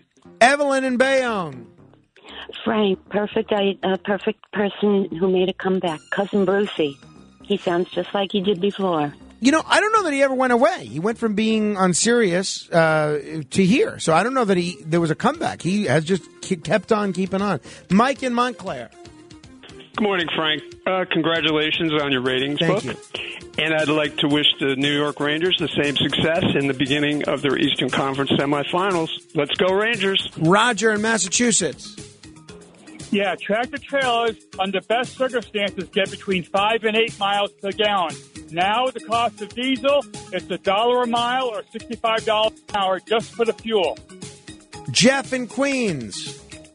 Frank, I've heard many of the, the, the, the one, one minute game shows. Please add 30 seconds. One minute is not enough time. in Humble opinion. Ralph in Massapequa. Let's go Rangers. Sid's a moron. Sid's a moron. Uh, Andy B on Staten Island. Hey, Frank, I got the song, baby. It's done. You know, like 90%. You gotta get together on this. It's great. I can't It's wait to hear it. I can't wait to hear it. And finally, finally, flannel in New Hyde Park. Yeah, uh, Frankie. Oh, I think that Eric Adams is not enforcing the law in the city. Every night you see gangbangers partying on top of people. Come on, we got to stop crime. Thank you, flannel. All right. Um, Deb Valentine and the early news is next. I will not be back at 6 a.m. I believe um, Sid Rosenberg will be here. I'm not sure if Bernie is here as well. Um, and they should have an interesting show. We'll see. I think Andrew Giuliani is going to be on today, so we'll see where, where that goes. I'll be back at 1 a.m. Frank Morano, good day. This is Greg Kelly for Priority Gold. What does it mean to be America's precious metals dealer? It means that you're in touch with the hearts and minds of those who love this country, value our freedom, and want to protect the future. Priority Gold is that precious metals dealer. They've helped thousands of Americans back their retirement with solid gold and silver. Call Priority Gold at 888-506-6439. Receive free shipping, free storage, a free investment guide, and one of the best purchase experiences in the industry. Call now or go to prioritygold.com.